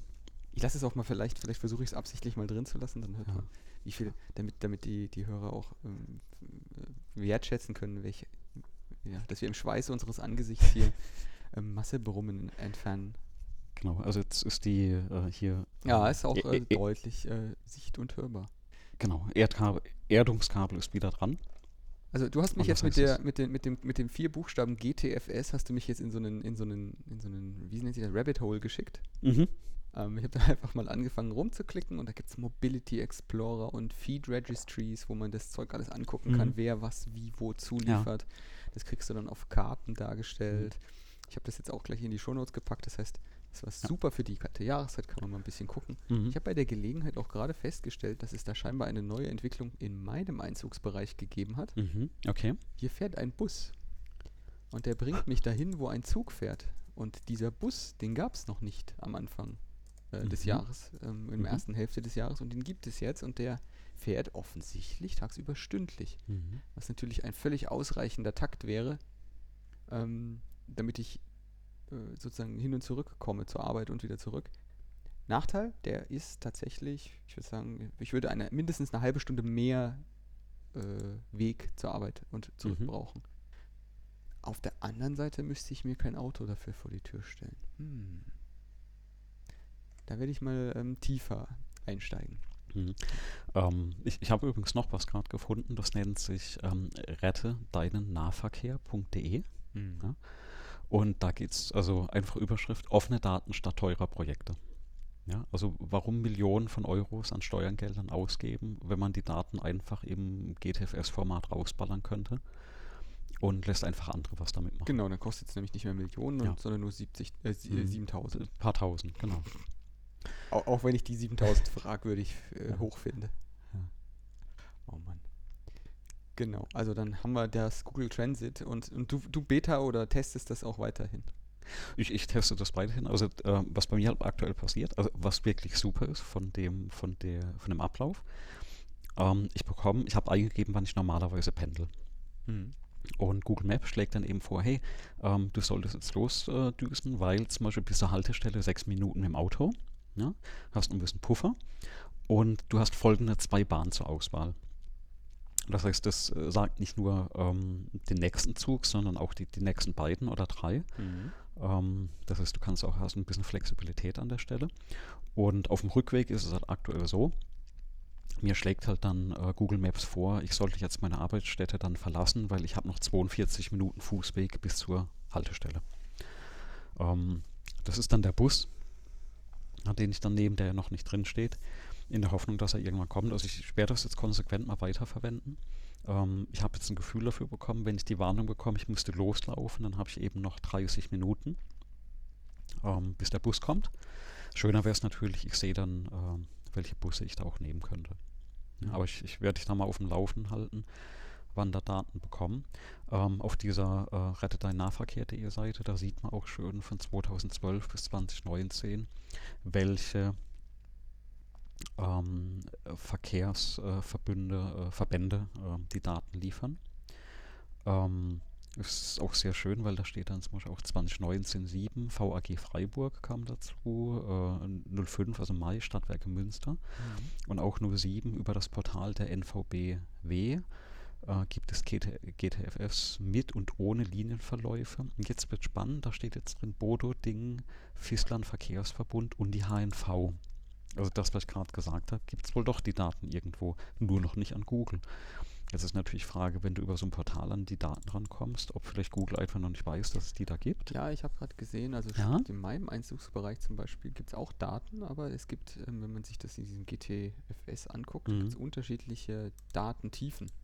Mhm. Und äh, zum Beispiel äh, melden manche meiner Verkehrsverbünde hier zum Beispiel ähm, schon den Einzugsbereich und auch wo sie fahren, aber die melden zum Beispiel nicht äh, Haltestellen, die melden zum Mhm. Beispiel nicht Preise, die melden auch nicht Zeiten und schon gar nicht live irgendwas. Mhm. Und ich glaube, das gibt so ganz viele Abstufungsmittel. Also ich glaube, 7000 Euro Mhm. betrifft dann nicht einen Fahrplan, den man vorher plant und ausdruckt Mhm. oder abdruckt, Ja. ähm, sondern das betrifft 7000 Euro. Das scheint mir jetzt dann tatsächlich eine vollständige Anbindung mit dem, dem Tracking der Busse, weil du willst Mhm. ja, eigentlich Mhm. willst du ja dann In Echtzeit. in Echtzeit wissen, Ja, was ja. denn wo ist, was wo hält und ob, ob du da jetzt wirklich lang kommst. Und eigentlich willst du auch den Preis wissen. Und das ist etwas, was Mhm. Ja. jetzt in Deutschland überhaupt noch nicht geht. Ähm, immerhin, immerhin gibt es jetzt in dem Fall für mich jetzt hier tatsächlich die zwei Links bei Google, ähm, wo ich dann auf die Webseite verwiesen werde. Ein echter Deep Link mit der Mhm. Verbindung und so weiter von den zwei Anbietern, die mir dann die Tickets verkaufen. Ähm, das vielleicht, also wenn ich mal ganz wirre und experimentell drauf bin, dann mache ich das demnächst. Dass ich dann einfach mal dahin laufe und, und, und mit dem festen Willen, das- mit diesem Bus jetzt hier zu fahren.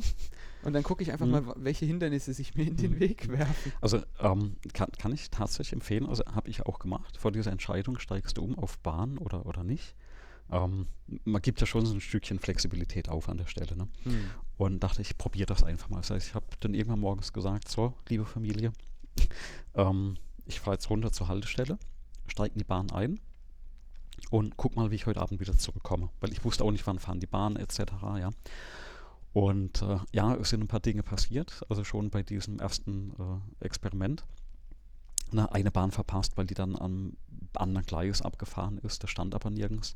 Da hat man dann an der digitalen Anzeige auch nicht aktualisiert und die Durchsage am Bahnsteig hat man nicht verstanden. Ähm, dann auf dem Rückweg bin ich in den falschen Zug eingestiegen, der hat halt da nicht gehalten, dann hätte man umsteigen müssen, dann hat er doch irgendwo wegen einem Fehler gehalten, dann bin ich ausgestanden, stand da in der Pampa irgendwo drin, habe eine halbe Stunde dann äh, bei Minusgraden äh, warten dürfen. Das war halt so die Premiere. Aber nichtsdestotrotz bin ich dann zurück und habe gesagt, nee, das funktioniert eigentlich.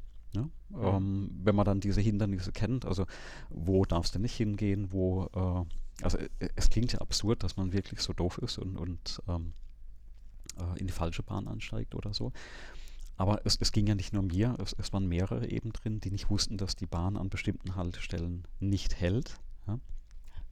Du, du achtest da auch nicht unbedingt ähm, in dem Moment drauf, wenn Ja, du sehr schnell wo einsteigst. Und da ist nochmal das Problem, auf dieser Linie fahren unter der gleichen Nummer drei Bahnen mit drei unterschiedlichen Abstufungen. Ja? Also hält an jeder Haltestelle, ist ein Eilzug, der hält dann eben an bestimmten Haltestellen nicht. Und es gibt dann eben nochmal einen Expresszug, der hält äh, nur an, an, an einer Zwischenhaltestelle. Und das war halt den, den ich damals erwischt hatte, ohne zu wissen, dass es den entsprechend gibt. Aber also, ähm, ich, ich würde mir auf jeden Fall einen Tag raussuchen, wo das Wetter nicht allzu schlecht ist. Weil man steht. Und, und dann, dann einfach ausprobieren, ähm, ob das klappt oder nicht. Und als Backup-Plan dann einfach noch jemand haben, den man dann anrufen kann, wenn man irgendwo strandet. Mhm. Und es gab ja dann auch Ja. den Hinweis aus der, aus der Hörerschaft, dass dann der Ja. DB-Navigator viel, in viel von diesen Anbindungs- oder da, schon viele Datenanbindungen hat, die andere möglicherweise nicht mehr haben. Oder noch nicht haben. Genau, der, also die DB hat tatsächlich unheimlich äh, viele Daten. Das ist zum Beispiel auch da, wo die HNV-Daten wohl hinlaufen. Mhm. Ähm, er ist eben nur, sag ich mal, sehr, also im Vergleich zu, dem, zu Google Maps eben sehr schwerfällig und, und mühsam zu bedienen. Also liegen wirklich Welten dazwischen. Ähm, ob ich da jetzt vorges automatisch vorgeschlagen bekomme, welche Linie ich möchte, einfach nur indem ich äh, angebe, also zum Beispiel, ich möchte hier von der Stadt in die Stadt und ich bin gerade da und da und ich bekomme dann auch die Linien etc. angegeben. Oder ich muss halt in so einem ganz klassischen Dialog über Dropdowns auswählen von der Haltestelle. Ne? Und, und das ist schon schwieriger, wenn du gerade am Anfang fährst und kennst die Namen der Haltestellen gar nicht. Ja, oder welche Linie oder Mhm. welche Verkehrsverbände das entsprechend sind. Ähm, aber ja, also die, die Daten gibt es und ich, ich habe halt, äh, auch wenn du den erzählt hattest, da gerade nochmal dann durchgeklickt. Und auf der einen Seite habe ich dann auch wieder Fahrplandaten gefunden, wo dann auch diese Heilbronner, Hohenloher, Haller Nahverkehr drin ist, in Klammer, nicht verfügbar wegen Fehler, Klammer zu. Ja, ja natürlich. Ja, also, aber äh, scheint wohl so, dass, dass also man wollte oder, oder hätte gerne. Ähm, aber irgendwas klappt halt noch nicht. Also bleibt gespannt äh, oder bleibt spannend und, und äh, ob, ob das klappt. Ich halte dich da mal auf dem Laufenden und du kannst auch von deinem Experiment dann mal berichten. Ja, ich, ich, ich glaube, das, ja, das muss ich demnächst mal machen, dann, dass hm. ich mal nach, äh, nach Erlangen komme und das mit den öffentlichen Verkehrsmitteln. Auch wenn mich ja. gerade schon wieder die Preise, die die aufschreiben, abschrecken. Ja. Also ist auch, glaube ich, so ein Ding, die, äh, also die, die Abo-Preise, ähm, die, die gehen meistens, also die, die machen das dann wieder attraktiv. Ähm, das Problem ist tatsächlich Gelegenheitsfahrten oder Einmalfahrten, die stehen von den Kosten halt tatsächlich nichts gegen das Auto. Ja. ja also, und ich, ich glaube, das ist der Punkt, ähm, wo man einfach ähm, sagen müsste, wenn ich den Preis reduziere, glaube ich, würde man viele bekommen, die vielleicht mal fahren würden, wenn es einfach noch ein Tick günstiger wäre. Ähnlich ist das bei den Abo-Preisen oder bei, bei, den, sag ich mal, Monats- oder Jahreskarten. Da hatte ich zum Beispiel auch gerade gelesen, in Wien, ähm, das lässt die Stadt sich richtig was kosten. In Wien, ähm, oder hatten wir das nicht auch das letzte Mal dann, dann schon drüber gesprochen? Ja, viele Autos und dagegen ähm, arbeiten, das kostet auch. Genau, und, und du kriegst ein Jahresticket in Wien für 356 oder 65 Euro. Ja, also genau. Ein Euro am Tag. Ja. Ja. Und dann tut es dir auch nicht weh, wenn du mal einen Monat vielleicht nicht fährst oder nur alle paar Tage fährst oder nur einmal die Woche fährst. Wenn du halt ähm, 100 oder mehrere hundert Euro für so ein Ticket pro Monat schon ausgibst, dann äh, dann legt man da schon dagegen, ne? weil das Auto ist ja trotzdem da. Du musst ja ganz oft, ne, was ich einkaufen fahren, müssen viele Familien, du musst vielleicht zur Haltestelle wie bei mir kommen. Das heißt, die Kosten fürs Auto sind ja eh da. Und dann umgerechnet vielleicht auf, auf Sprit und, und Abnutzung ähm, wären ja die, die Fahrkarten dann eher nochmal so ein On-Top. Ähm, Wobei ich hatte es auch die, die Tage dann auch nochmal mit einem, mit einem Kollegen das, das mal drüber gesprochen und da kam raus, das Problem ist halt auch im Kopf rechnet man ja immer zugunsten des Autos und zu Ungunsten der öffentlichen. Na, auch gerade was Zeiten angeht. Hm. Ähm, wie, wie, wie, also wie, wie, wie wird man das jetzt erklären, dass das so ist? Ja. Ähm, na, man überlegt sich immer, wie lange brauchst du eigentlich mit dem Auto von A nach B? Na, also Tür zu Tür und kommst du, okay, 45 Minuten. Jetzt schaue ich mir an, ähm, aber hast halt die Flexibilität. Ne? Du kannst jederzeit losfahren und auch zurückfahren. Das ist so die Rechnung, die man dann anstellt.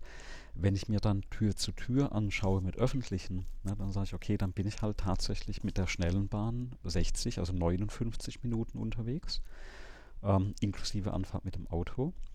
Oder ähm, sogar eine Stunde 20, wenn ich eine normale Bahn erwische. Was man dann aber zum Beispiel nicht reinrechnet ist, in der Regel die Strecke, die ich befahre, fahre ich morgens in der Raschauer Rübenlaster hinterher. Da ist wohl irgendwo ein Zuckerwerk. Mhm. Und jetzt auch noch um die Jahreszeit fahren da dann Traktoren mit äh, tonnenweise Zuckerrüben, die du auf einer Strecke von 30 Kilometern nur an zwei Stellen überholen kannst, also todes- oder lebensmutig ne, eher. Äh, Gibt es wirklich nur zwei Stellen, wo man da äh, drüber, äh, nicht drüber, äh, dran vorbeifahren könnte, wenn kein Gegenverkehr kommt. Ähm, das heißt, du bist ganz oft eine Stunde unterwegs, wirklich nur im Auto. Ja, dann stehst du noch an den Ampeln, dann ist vielleicht noch irgendwo ein Unfall.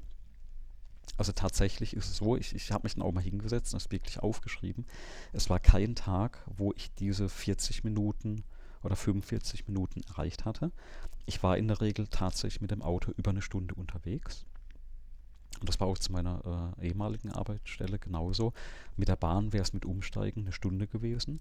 Mit dem Auto rein rechnerisch ähm, unter 40 Minuten.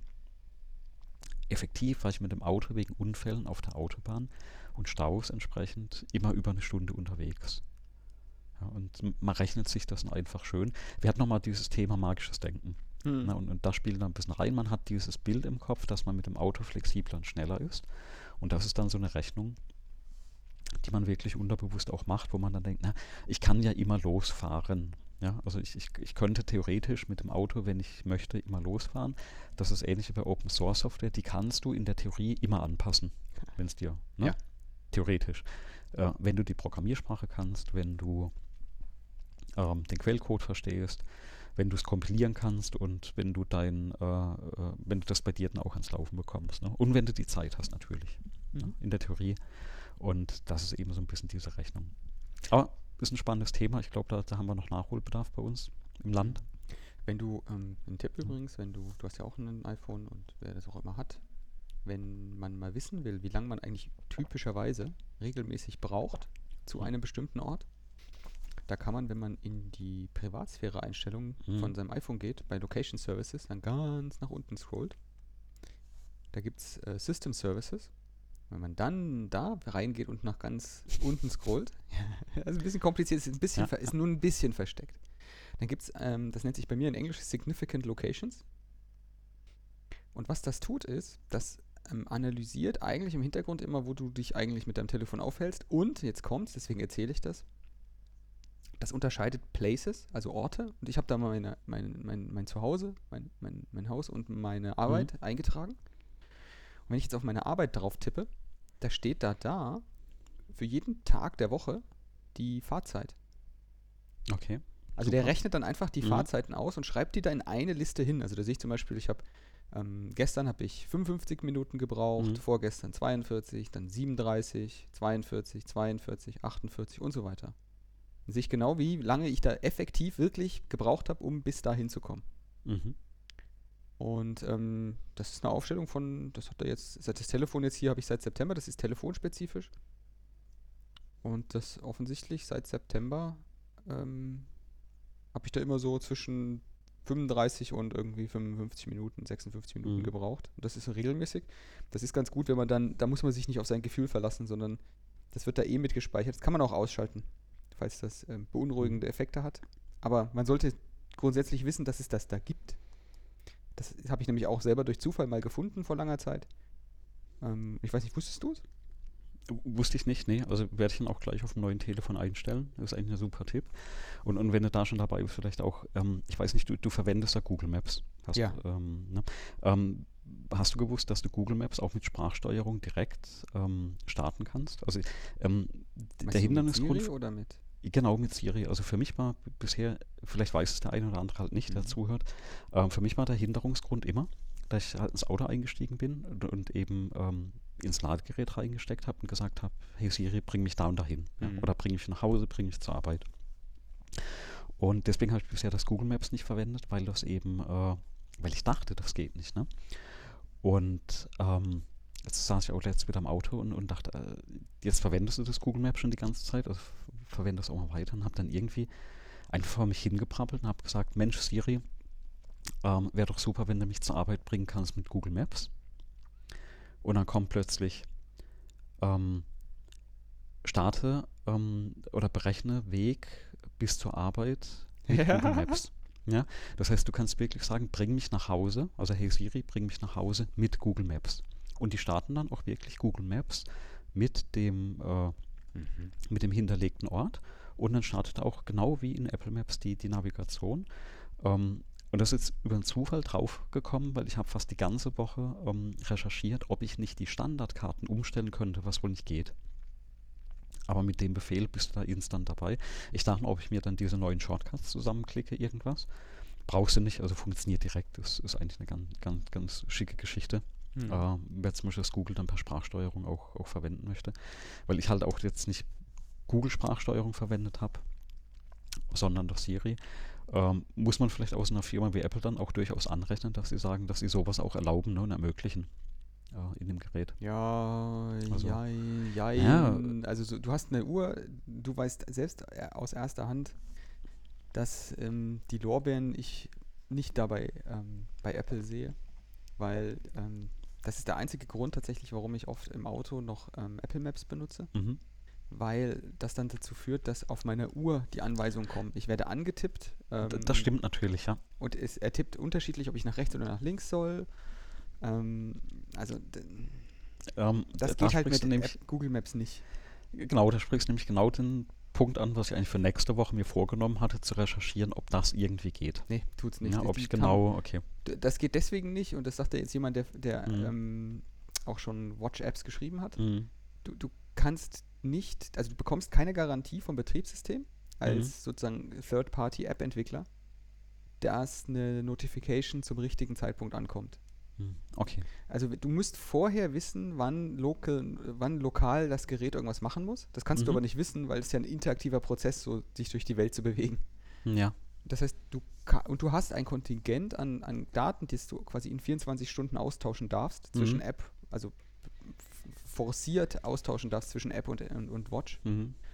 ähm, aus Stromspargründen. Und, das, ähm, und die, sie könnten eine App programmieren, die auf der Uhr die ganze Zeit läuft. Mhm. Ähm, aber auch das ist halt auch nicht so ohne weiteres. Und die Einschränkungen sind halt enorm dafür. Mhm. Äh, lange Rede, kurzer Sinn. Das, wenn Apple das nicht, äh, ja genau, wenn Apple das nicht will und da kein Interface und keine API für baut, dann geht das nicht. Und sie Ja, haben es nicht getan. Sehr, sehr schade. Ja, dann, aber dann, dann hast du mir eine, eine Woche Recherche schon Ja, gespart. Leider, ähm, weil die Antwort wäre, es wäre mir lieber, es wäre eine bessere Antwort. Mhm. Gut. Ja, und so, dann, dann, wenn du jetzt hier klickst, du klickst immer mal ab und zu hört man das. ja genau, ich, ich hatte mir ähm, vor, vor Monaten, also ich wollte dann für, mein, für meinen Laptop, hatte ich eine, eine Maus gesucht und stand da mal im, im Mediamarkt drin. Und bei Mäusen ist so, die, die muss ich immer anfassen. Ne? Also, Mhm. ähm, Das kann ich verstehen. die, die müssen gut in der, in der Hand liegen und dann habe ich ewig lang durch, durch Mäuse durchgeklickt und bin dann, also ich wollte eine USB-Maus, also wirklich mal mit Kabel auch. Ähm, und bin dann gelandet bei einer gar nicht so, so teuren Maus, die ist von Trust, nennt sich Rava oder Rava, keine Ahnung, wie man es ausspricht, ne? GXT 108. Die war, glaube ich, um die 20 Euro. Ähm, hat so fünf Knöpfe, ähm, RGB-Licht, was wieder ein bisschen nervig ist, weil man die dann nachts am besten raussteckt aus dem USB-Port, aber das geht an, sobald die drin steckt. Ah. Also selbst bei ausgeschaltetem Rechner ist am USB-Port Spannung, Mhm. was dazu führt, dass äh, die, die Maus halt äh, die Farbe wechselt die ganze Nacht. Und äh, ist eine Gaming-Maus ursprünglich und hat eben dann diesen Punkt, ich weiß nicht, ob man es dann hört, ne? Die klickt halt. Doch, man hört es. Und genau das Ja, man- ähm, hat mich ne? nämlich Genau. bewogen. Mhm. Äh, ich weiß nicht, du kennst das bestimmt auch, du sitzt in Meetings ähm, und jeder klickt rum. Mhm. Mhm. Also du hast immer das Gefühl, keiner macht irgendwie mal ein Meeting mit, sondern irgendwie macht irgendwas anderes, alle, weil es klickt die ganze ja, Zeit. super, super nervig, ja. Und Mhm. es gibt ja tatsächlich, wenn man sich Notizen macht, gibt es ja trotzdem den Bedarf, dass man mal ab und zu irgendwo Mhm. hinklickt. Ja. Und ähm, da benutze ich ganz ungern immer das Touchpad. Was habe ich Mhm. aber gemacht? Es gibt tatsächlich eine Serie von Mäusen, Mhm. ähm, die hat äh, Mikroschalter drin, die äh, möglichst leise sind. Okay. Also ich, ich, ich nehme die jetzt mal hier so ganz nah an mein, an mein Headset. Kannst du das hören? Man hört so gut. Also Genau, also das, die war jetzt Ja, ja. maximal direkt am Mikro. Mhm. Die ist nahezu lautlos. In einem Meeting hört man die überhaupt nicht und auch während dieses Mhm. Podcasts hört man die nicht. Und Mhm. die ist von Logitech, ähm, ist eine, eine kabellose Funkmaus. Also Mhm. hat sowohl diesen, diesen, diesen, diesen USB-Dongle damit im, im Poppes stecken, also den, den, der wird mitgeliefert, der verschwindet in der Maus.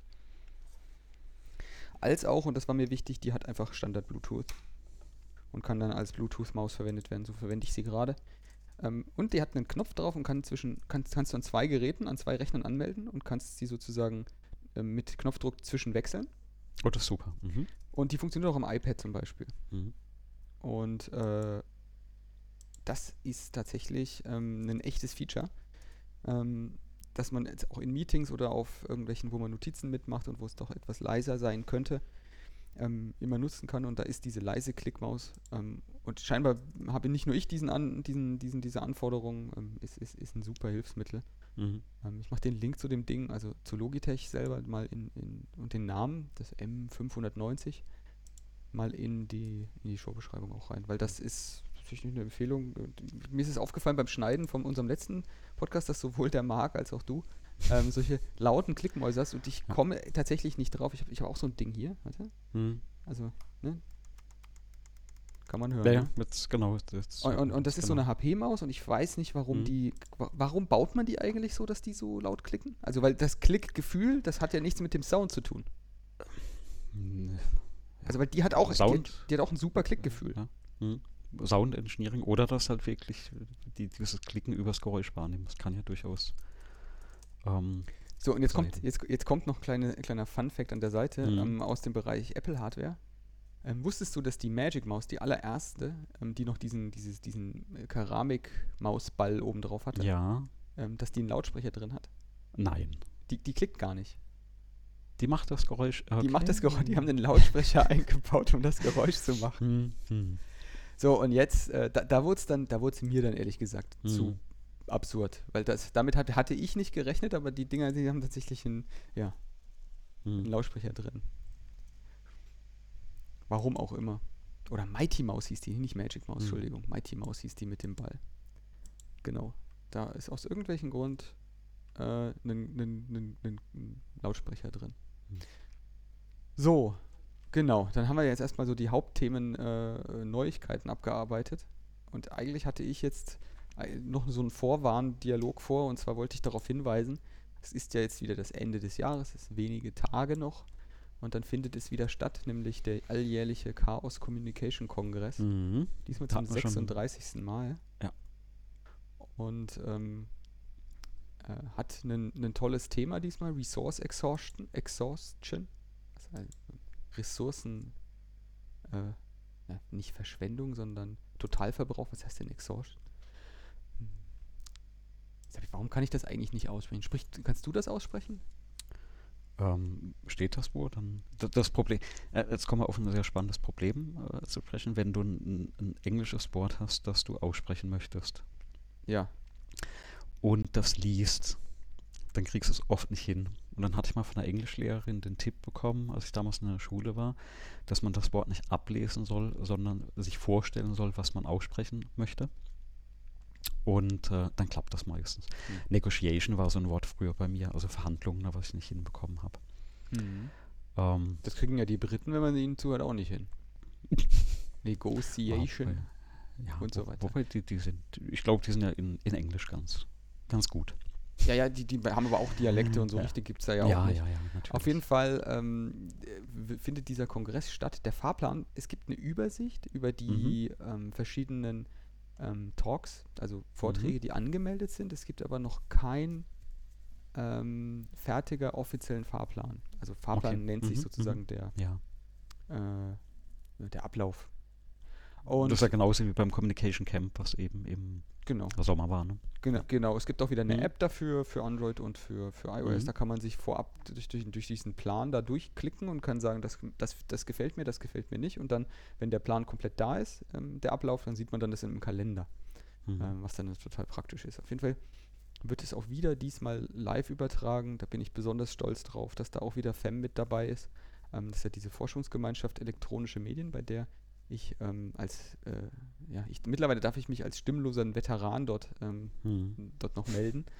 ähm, äh, aber tatsächlich habe ich ja, ähm, hat das ja damals damit begonnen, dass ich da auch mit dran teilgenommen habe, Mhm. ähm, die ersten ja, sozusagen Communication-Kongresse mit zu übertragen im Mhm. Rahmen von FEM. Und die machen das mittlerweile hochprofessionell mit einer Menge technischem Aufwand, damit dann jeder sozusagen möglichst zügig in möglichst guter Qualität und Auflösung da diese, diese, diese Livestreams bekommt und die Aufnahmen später. Inklusive dieser ganzen live übersetzten Mhm. Tonspuren, die da irgendwie möglich sind mittlerweile. Also da hat sich echt einiges getan. Das läuft unter diesem Titel Congress Everywhere. Das heißt, wenn man so einen ähm, Hackerspace oder sowas in seiner Nähe hat, dann kann man äh, da eig- eigentlich dort sich auch einfinden und gemeinsam mit äh, anderen interessierten Menschen äh, dort auch diese Livestreams Mhm. Äh, schauen und kommentieren. Genau, ich sehe gerade, Bamberg ist noch nicht eingetragen. Ähm, Muss ich mal gucken, ob der Hackerspace in Mhm. Bamberg da was macht.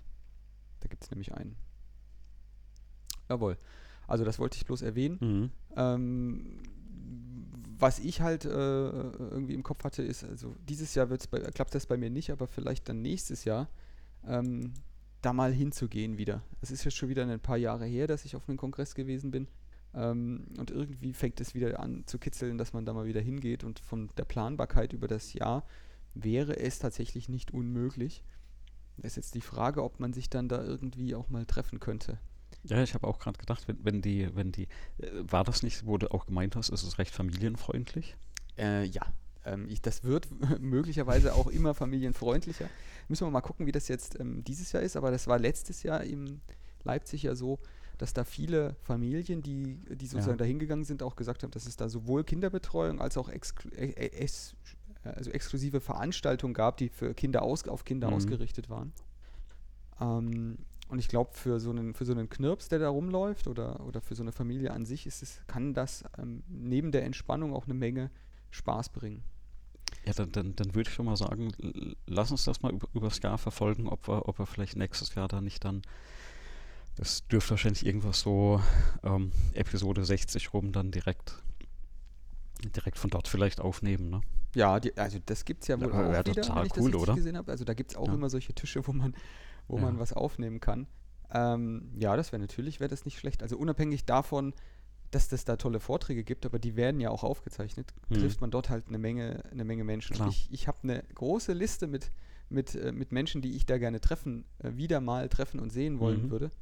Ähm, und das ist sicherlich dann irgendwie, das, da bieten sich so übers Jahr nicht viele Gelegenheiten. Und das ist eine der Mhm. Dinge, die halt immer stattfindet. Schwierig wird's, weil du kannst eigentlich, ähm, musst du dann immer hinterher sein, sowohl was Übernachtungsmöglichkeit als Mhm. auch Ticket angeht. Ticket ist weniger, weniger kompliziert, glaube ich, weil das, das ließe sich dann schon irgendwie, das Ja. ließe sich schon irgendwie organisieren. Ähm, da muss man ein bisschen aufpassen bei diesem System da. Aber äh, Übernachtung, man weiß nämlich noch nicht, wann der und äh, wann, schon, aber wo der Mhm. nächste stattfindet.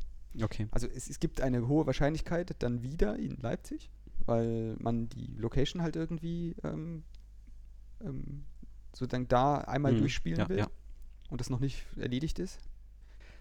Auf der anderen Seite ist das Ding immer gewachsen und es gibt ja überhaupt gar keine Garantie und keinen Zwang, das in Leipzig immer zu machen. Mhm. Jetzt, das, der, der war mal in Hannover, der war mal in, ähm, in Berlin eine ganze Zeit ähm, und dann ist, er- sind sie umgezogen nach Leipzig und in Leipzig ähm, scheint es jetzt irgendwie auch ziemlich erfolgreich zu sein, aber es scheint natürlich auch, sind natürlich auch immer ein komplett anderes Ambiente, immer eine andere Stimmung, die dann da irgendwie rüberkommt. Mhm.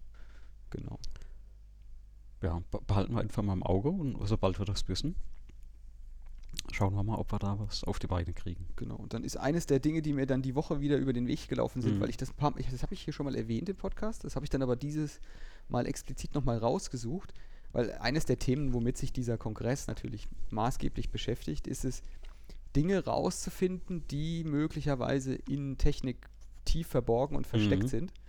Ähm, und dafür bedient man sich manchmal des Mittels der Dekompilierung. Also Mhm. man nimmt etwas, was mal in Maschinencode übersetzt wurde und das entwickelt man oder schaut man sich genauer an und, und leitet davon ab, was das denn jetzt tut. Die Logik sozusagen, die da drin Mhm. steckt. Und da habe ich mal tatsächlich nochmal nachgeschlagen. Ich, ich hatte im Hinterkopf, dass es diese, diesen, dieses, diesen Artikel, diese EU-Richtlinie gibt. Mhm. Und es gibt die tatsächlich, das ist die EU-Richtlinie 2009-24 EG. Die gibt es in Deutsch, die werde ich auch hier wieder verlinken. Und da steht drin tatsächlich, äh, unter welchen Umständen, äh, unter welchen Bedingungen und für welchen Zweck das Dekompilieren auch gegen den äh, Rechteinhaber Mhm. oder ohne die Zustimmung des Rechteinhabers erlaubt ist. Und wir befinden uns in einem Land, in dem das tatsächlich oder in einem, in einem, auf einem Kontinent, auf dem das tatsächlich erlaubt ist, zum Zwecke der ähm, Interoperabilität von Systemen ähm, existierende Maschinen, Geräte, Software zu rückzuübersetzen, sozusagen zu re reverse engineeren, um dann da rauszufinden, wie das geht, wie man das mit was anderem sprechen lassen kann oder besser integrieren kann. Ist, ist übrigens sehr spannend, weil ich hatte die Woche gerade ähm, drüber gesprochen, dass zum Beispiel Interoperabilität ist nach der IEEE, also nach Standards für Softwarequalität von der IEEE, ist Interoperabilität ein Qualitätsmerkmal. Ja. Ne? Das heißt, eigentlich müsste so ein Artikel komplett hinfällig sein, weil wenn du qualitativ hochwertige Software herstellen möchtest oder vielleicht auch Hardware, ähm, müsste eigentlich diese Information schon allein aus einem gewissen Qualitätsanspruch gegenüber deiner eigenen Software offengelegt werden. Und da sieht man aber auch daran, dass es nicht gemacht wird, ähm, dass da so ein Artikel notwendig wird oder Mhm. wurde. Aber schön, dass es das gibt und ähm, verlinken wir auf jeden Fall, dass man sich das auch nochmal durchlesen kann. Ähm, wenn das eine EU-Richtlinie ist, ähm, gibt es das nochmal in einem nationalen Gesetz? Also weißt du das? Ist das irgendwo nochmal ähm, national festgelegt oder? Nicht nachgeschaut, äh, Ja. würde mich überraschen, Ja. Weil man dann ja da irgendwelche Verbindlichkeiten schafft. Mhm. Auf der anderen Seite ist es natürlich so, wenn du jetzt klagen willst, als ähm, Inhaber von solchen Rechten, Mhm. dann fällt dir das natürlich mit einer Richtlinie, ob die jetzt lokales Recht ist oder nicht. Mhm. Ähm, zumindest würdest du mal überlegen, was du tust, bevor Mhm. du das machst. Also wenn, als wenn es die Richtlinie nicht Ja. gäbe. Ähm, und grundsätzlich ist es halt auch ein Interessensausgleich, m- welchen, also es steht explizit auch in dieser Richtlinie drin, dass man das eben genau nicht zum, Ja. äh, zur kommerziellen Nutzung und nicht zum, äh, zum, zum Schaden des Rechteinhabers und so Ja. weiter. Äh, Ich meine, das, das ist selbstverständlich, deswegen machen wir das ja auch nicht. Mhm. Also die, wir, habt, wir hatten jetzt das Thema mal über dieses ELV Max-Zeug da, wo ich ja auch die, Genau. dieses Mhm. Heizungssteuerungs- ähm, Hardware, wo ich dann auch das Protokoll selber mal auseinandergenommen habe. Das Genau, darf ich laut diesem Artikel. Genau, bei mir steht das auch noch auf der Agenda für die PV-Anlage. Genau, und du darfst um, das. Um, da ja, die, die Daten zu monitoren, genau. Hm? Und darauf, würde, darauf beruft man sich dann eben. Ja. Ähm, und du hast ja jetzt nicht vor, ähm, sozusagen ähm, die zu kopieren und die so aussehen zu lassen. Also du, du weiß ich nicht. Also ich, ich glaube, das ist immer in dem Moment interessant, wo jetzt zum Beispiel auch Hersteller Dienste abkündigen. Ne? Also gerade wenn du auf einen Server angewiesen bist. Ja, dann gibt es ja sowieso niemanden Und, mehr, der äh, klagt. Also ja. meistens, wenn, wenn, wenn die irgendwelche Dienste abkündigen oder pleite gehen oder sonst irgendwie, dann passiert das meistens nicht. Hm. Auf der anderen Seite, es passieren halt komische Sachen. Ich weiß nicht, ob du mitbekommen hast, ähm, dass der offensichtlich diese Woche, nee, letzte Woche, der äh, das Team von Nginx, diesen Webserver, Mhm. die, die, die haben da, sind da Hausdurchsuchungen und, und oder Bürodurchsuchungen sind da stattgefunden und, und, und Ach nee, gar, gar nicht mitbekommen, nein.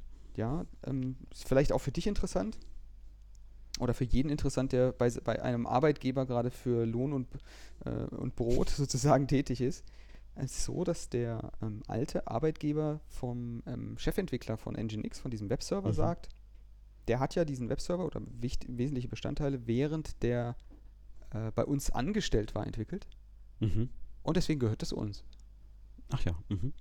Und äh, das ist ihnen jetzt eingefallen und dann haben sie Mhm. äh, das gerichtlich erwirkt und jetzt geht's ab.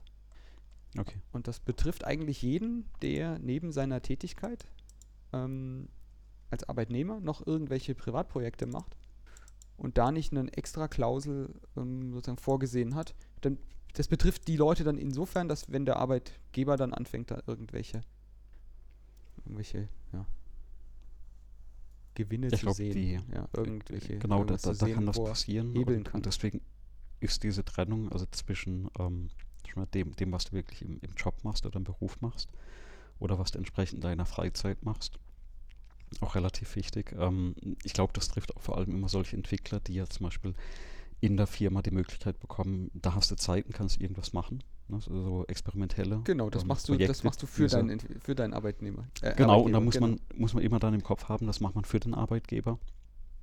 Und ähm, auch wenn man dann hingeht und den, den Quellcode open sourced und, und irgendwo bereitstellt, ähm, besteht halt das Risiko, dass der Arbeitgeber dann sagen kann, ist während der Arbeitszeit ähm, entstanden Mhm. und, und ähm, dass er dann versucht, Rechte darauf geltend zu machen. Ähm, weil er dich ja quasi für diese Zeit auch entlohnt hat. Ähm, anders dürfte es aussehen, wenn das A tatsächlich vertraglich geregelt ist, dass du eben eine mal, Nebentätigkeit hast, also da- das wirklich was vom Arbeitgeber losgelöst ist. Also wir sind keine Rechtsberatung an der Stelle, ne, muss man auch dazu sagen. So ist es. Ähm, aber dass man wirklich versucht, das entsprechend zu trennen. Und ich hatte zum Beispiel auch schon bei, bei ehemaligen Arbeitgebern eben Tools in meiner Freizeit programmiert und habe das aber auch ähm, ganz klar strikt getrennt, dass ich gesagt habe, hier habe ich ein Tool, das setzen wir bei der Arbeit ein. Ähm, ich bringe das aber auch nicht über den Firmenrechner mit rein, sondern das ist ein Tool, eine Open Source, das kann, kann man bei GitHub runterladen, kompilieren. Und wenn man das im Team einsetzen möchte, dann, dann lad das bitte runter. Ich bin der Autor, das ist aber ein Ding, was komplett in der Freizeit entstanden ist, unabhängig vom Arbeitgeber. Genau um so Problematiken eigentlich ähm, zu vermeiden oder zu entgehen.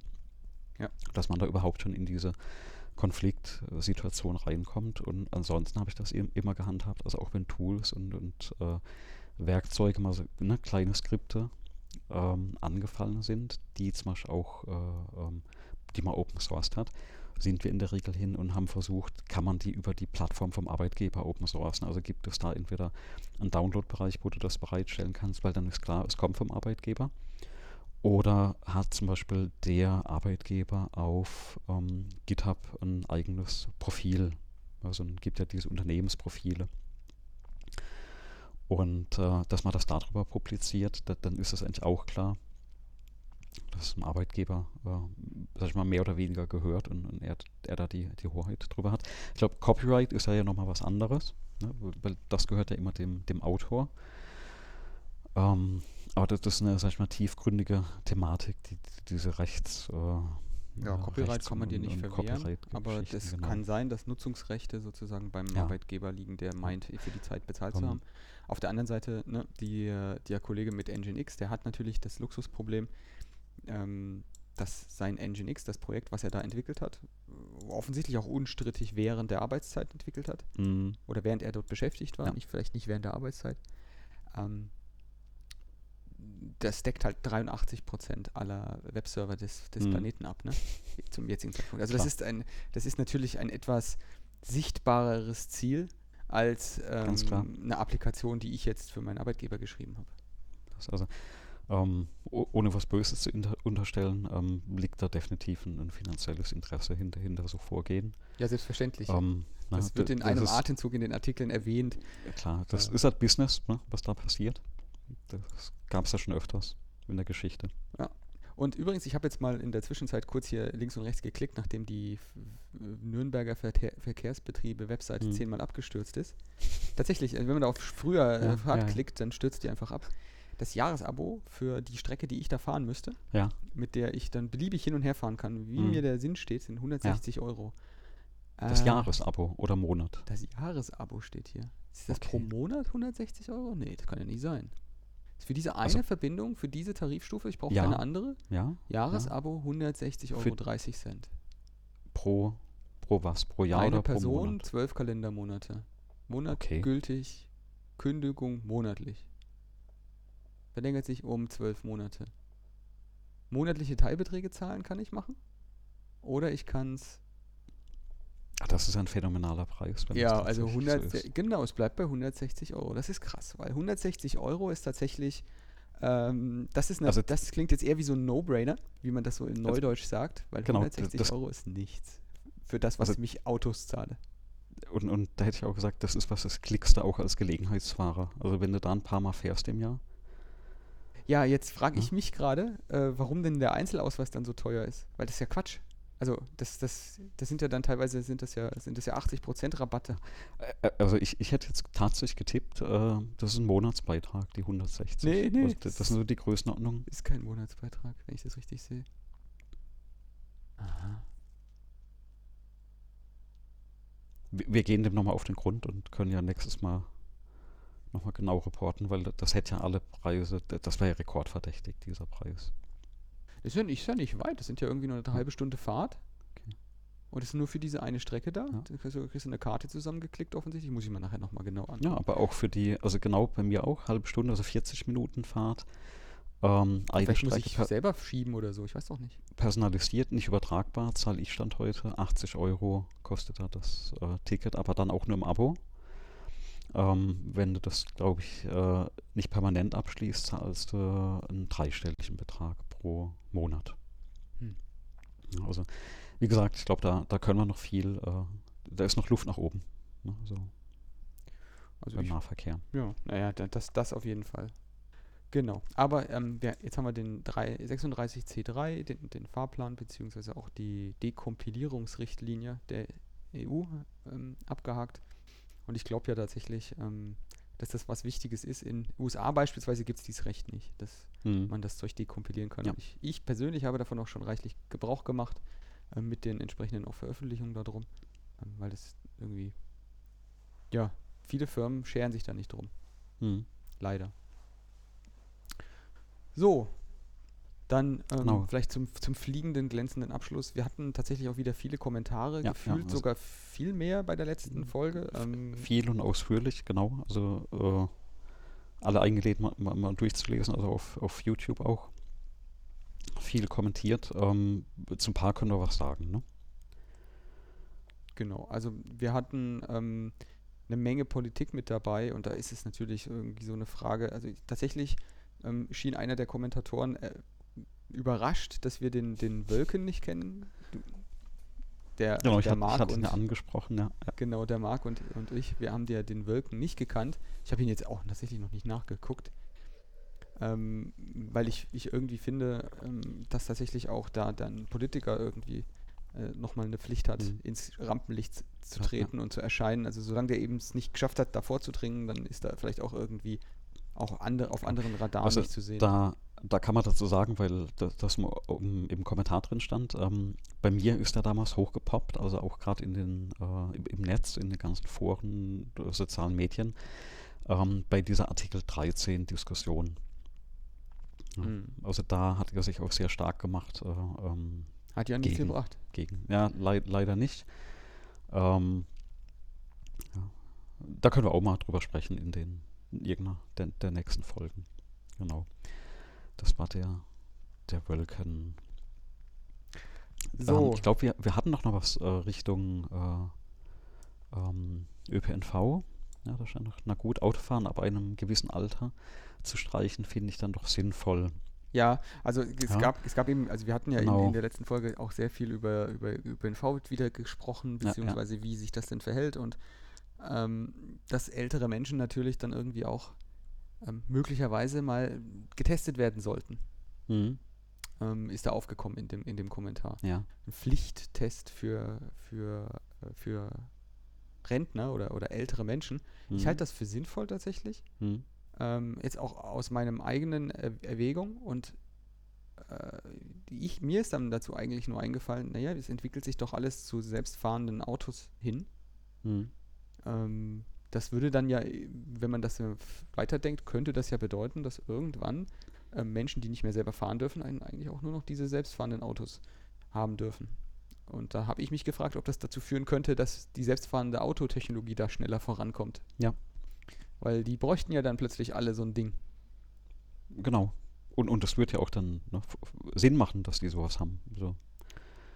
Und nachdem ich das jetzt äh, die letzten Wochen auch nochmal selber an mir selber beobachtet habe, ähm, ich glaube, ich, also ich hätte da kein Problem mit, mit so selbstfahrenden und auch mit ähm, bequemerem Übertreten. Also dass man sich Mhm. wirklich irgendwo hinsetzt weil, äh, Mhm. und, und dann gefahren wird. Weil ich habe Ja. tatsächlich selber bei mir gemerkt, dass gar nicht so ein Problem damit habe, öffentlichen Nahverkehr und dieser Flexibilität, die du, die du auch gesagt hast, Mhm. sondern mein Hauptproblem ist eigentlich, dass das unbequem ist. Der Mhm. Hauptvorteil von dem Auto für mich ist gar nicht, dass der, ähm, dass ich da fahren kann, wann ich will, oder dass ich da irgendwie die Strecke nehmen kann, die ich will, sondern die, Ta die Tatsache, dass es ein Ende-zu-Ende-Vorgang ist. Also ich steige Mhm. da ein und ich steige nicht nochmal zwischendrin um. Ja, ja. Ähm, und ich wechsle nicht die Umgebung und ich, Mhm.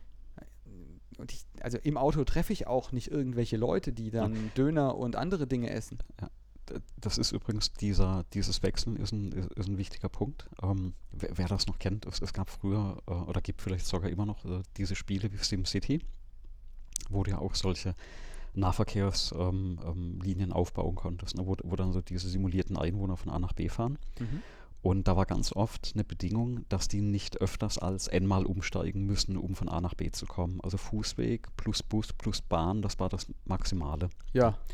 Und genau das ist auch die Situation, die ich Stand heute habe. Ich brauche, also das ist so äh, umsteigtechnisch das, das Fiasko, dass du von der Tür zur Haltestelle das Auto brauchst, dann mit der Bahn fährst, dann mit dem Bus fährst, dann bist du quasi vor der Tür. Aber du hast quasi drei Fortbewegungsarten ähm, äh, nacheinander geschaltet. Und ich glaube, die, die, dieses drei, da, das war diese magische Zahl. Alles, was drüber hinausgeht, das, das empfindet man dann wirklich als extrem Ja. lästig oder Ja. anstrengend. Und da hast du absolut recht. Ähm, Also ich, also die, ich würde sagen, Tür von Tür, äh, Tür, Tür zu Tür ne, ist das, das Genau. Attraktive, ja. Also ich würde sagen, für mich ist, es- ist eine Strecke, die eine Stunde lang geht, eine Pendelstrecke von einer Mhm. Stunde Bahn, äh, wenn ich mich da einfach reinsetze und dann aussteige und dann da bin, Ja. ist äh, attraktiver als eine Halbstundenstrecke, wo ich einmal umsteige. Mhm. Und genau, genau das ist mein Problem gerade. Das ist auch genau der Vergleich, den, der eigentlich in meinem Kopf stattfindet. Ist mir das der Aufpreis des Autos wert? Ja.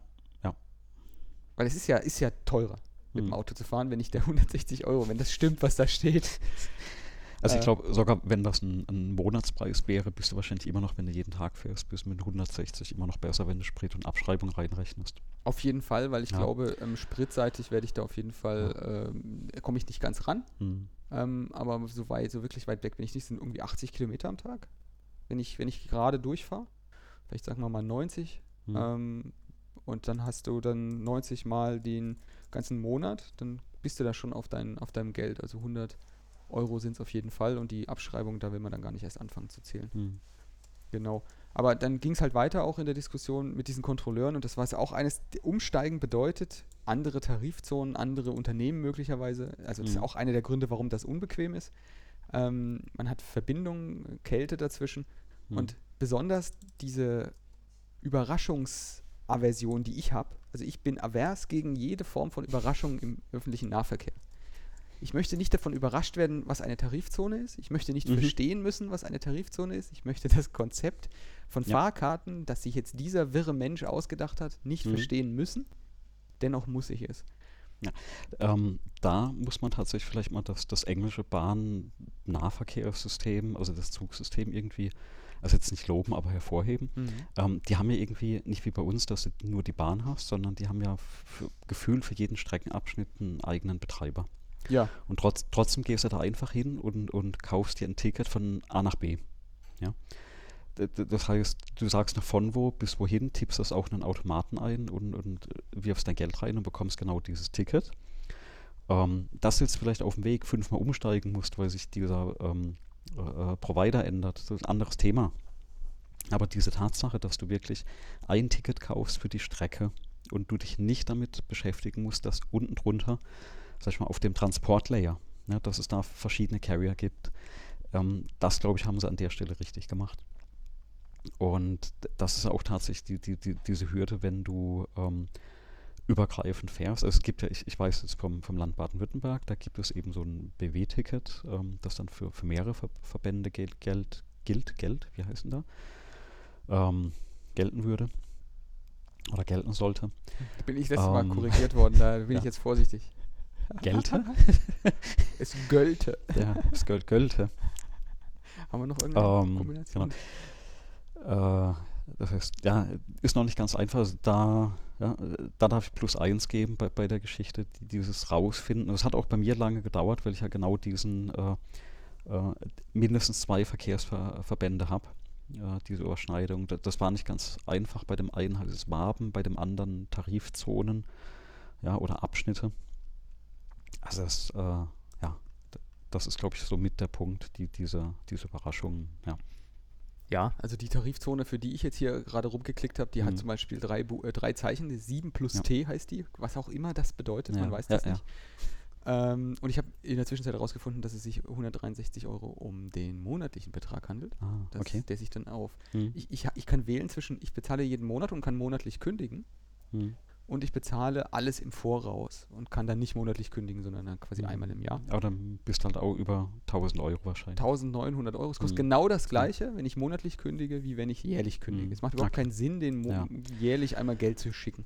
Ähm, genau, da kann man dann nochmal das von Wien anmerken. Also ähm, diese 365 Euro in Wien, die kommen nicht ähm, umsonst für Wien. Die bezuschussen die Nahverkehrsbetriebe mit einer halben Million Euro.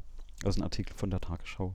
Ja, aber das Packen ist nicht. Das, das Tolle bei, den, bei diesen Sachen ist ja, dass das so ein Bus halt insgesamt, das lässt sich gut rechnen. Die Kapazitäten lassen sich eigentlich halbwegs gut rechnen. Mhm. Ähm, das lässt sich auch halbwegs gut optimieren eigentlich, wenn man davon ausgeht, dass die immer voll sind. Also das kann man ja, wenn man das kostenlos macht, dann werden die Dinger ja nicht leer fahren. Mhm. Wenn da eine Linie leer fährt, dann lässt du sie halt sein. Mhm. Ähm, ich glaube, dann das eigentlich nicht die, die, die, die Lastdynamiken verhalten sich Ja. bei solchen kostenlosen äh, Nahverkehr nochmal anders. Mhm. Ähm, und ich glaube, da sind viele Möglichkeiten, die, die, wo man besser und einfacher optimieren kann. Naja, auf jeden Fall ist der, die, sind die Kommentare dann weitergelaufen auf das Thema die Kinder ähm, und wie man sie an den Computer ranbringt. Hast du dann da noch weitere Einblicke, äh, die du geben kannst? Weil du hattest ja gesagt, dein, dein Sohnemann hat da ein Gerät, was eine feste Zeit hat. Und wenn er jetzt das iPhone kriegt, benutzt du dann da auch sowas wie Screentime oder so? Also diese, diese Einschränkungssoftware da? Also äh, ist ja noch, noch eine Weile hin. Also da, da haben wir uns auch so noch, noch gar keine Gedanken drüber gemacht. Ähm, also jetzt ist ja noch das Alter, da kann sie die Zeit jetzt auch subtil runterdrehen, weil sie eben dieses Zeitverhältnis noch nicht haben.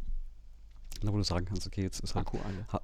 ne, genau Akku alle oder so eine Dreiviertelstunde zu viel, machst du mal eine, eine halbe Stunde runter oder auch wenn es abends um Schlafen geht, dass sagst ab 18 Uhr geht so ein Gerät halt nicht mehr. Irgendwann verstehen sie das ja. Und ich glaube, dann ist wichtig, dass du wirklich das mit denen ähm, bewusst machst, also dass sie es auch verstehen.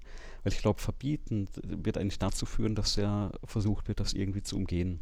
Ja, mhm. also dass du sagst, äh, und ich glaube, dass, also ich befürchte, das Alter kommt mit, mit der nächsten Generation noch viel früher. Na, dass die, die machen, ich meine, der ist jetzt zwei bei uns und wacht morgens auf und sagt zu mir, ähm, ähm, dass er eine Uhr haben möchte. Mhm. Ne? Für ihn ist eine Uhr Stand heute keine Uhr mit einem Ziffernblatt. Für ihn ist Stand heute eine Uhr, wo er eine Erdkugel drauf hat, die er drehen kann, wo er reinrufen kann, hey Siri, und wo nachts eine Taschenlampe drin ist. Mhm. Ja, was eigentlich das unschlagbare Feature an, an, der, an der iWatch ist. Ähm, aber da siehst du schon, ähm, klar, wenn du sowas hast, möchten die das auch. Und ähm, ja, also die, dieses Bewusste ranführen und, und dieses Bewusste damit auseinandersetzen. Ähm, ich glaube, das ist sehr wichtig. Das ist aber auch anstrengend. Ja, das, das befürchte ich. Äh, in der Hoffnung, dass es das wert ist. Wird man dann in 16, 20 Jahren, können wir mal drüber philosophieren, ob das geklappt hat oder nicht. Ja, du, ja? du, du erziehst zwei Digital Natives. Die ja. haben, die kennen die Welt nicht ohne das Zeug. Exakt. Das stelle ich mir schon spannend vor. Vor allem die Möglichkeiten. Also, also ja. Die, die, die jungen Erwachsenen oder die Jugendlichen, die ich, die Stand heute unterrichte, das sind ja schon junge Erwachsene, mhm. die sind in einem Zeitalter geboren, wo es Internet schon gab. Mhm. Ja, und das ist der Moment, wo du dich in der Regel alt fühlst, wenn, wenn du dir überlegst, ich komme aus einer Zeit, da gab es kein Internet.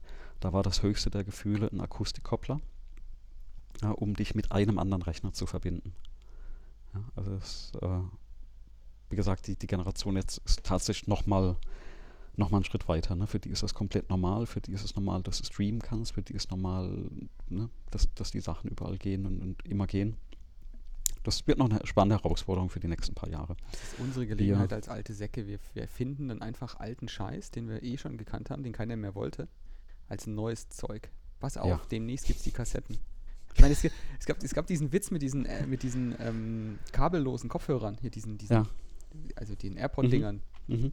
Ähm, da hat jetzt irgendwie, wohl gibt es äh, so einen äh, äh, Halsband dafür. Also da kannst du ein Kabel dran mhm. machen. Mhm. Kannst du kaufen für, was ja, das ja. hier kostet? Über 30 Euro oder so. Naja. Naja. Der einzige, der, der letzte Punkt, auf den ich jetzt bei den Kommentaren noch eingehen wollte, mhm. war, dass, dann, dass es dann einen Teilkommentar dazu gab, dass sozusagen dieses, ähm, wenn Menschen so, so gefühlt Routine oder, oder Fließbandarbeit dann nicht mehr machen, mhm. in Klammern müssen, ähm, dass dann sozusagen die Leute dann äh, entweder nur konsumieren oder selbst kreativ werden und selbst Sachen mhm. erschaffen. Und da hat dann der Kommentator das auf die Bildung sozusagen ähm, bezogen und hat gesagt, das liegt dann wohl dann daran.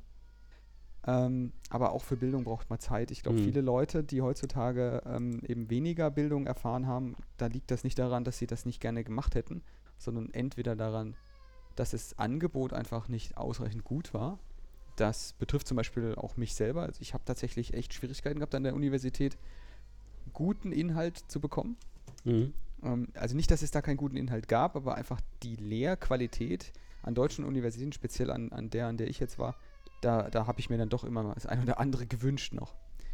Ähm, soll jetzt auch keine Kritik sein im Sinne von, die sind da doof, sondern die haben das halt nie anders gemacht und äh, da ist, glaube ich, auch einfach eine Generation ähm, unterwegs, die mhm. Lehre anders machen. Also du machst eine Lehre ja auch heute anders, wie das vor 20 Jahren gemacht ja, worden klar. ist, wo der Professor vorne stand und dann mit einem, wie hießen die Dinger, Polylux oder wie die, wie die gehießen haben, so ein mhm. Projektor, da auf, einem, auf eine Folie geschrieben hat.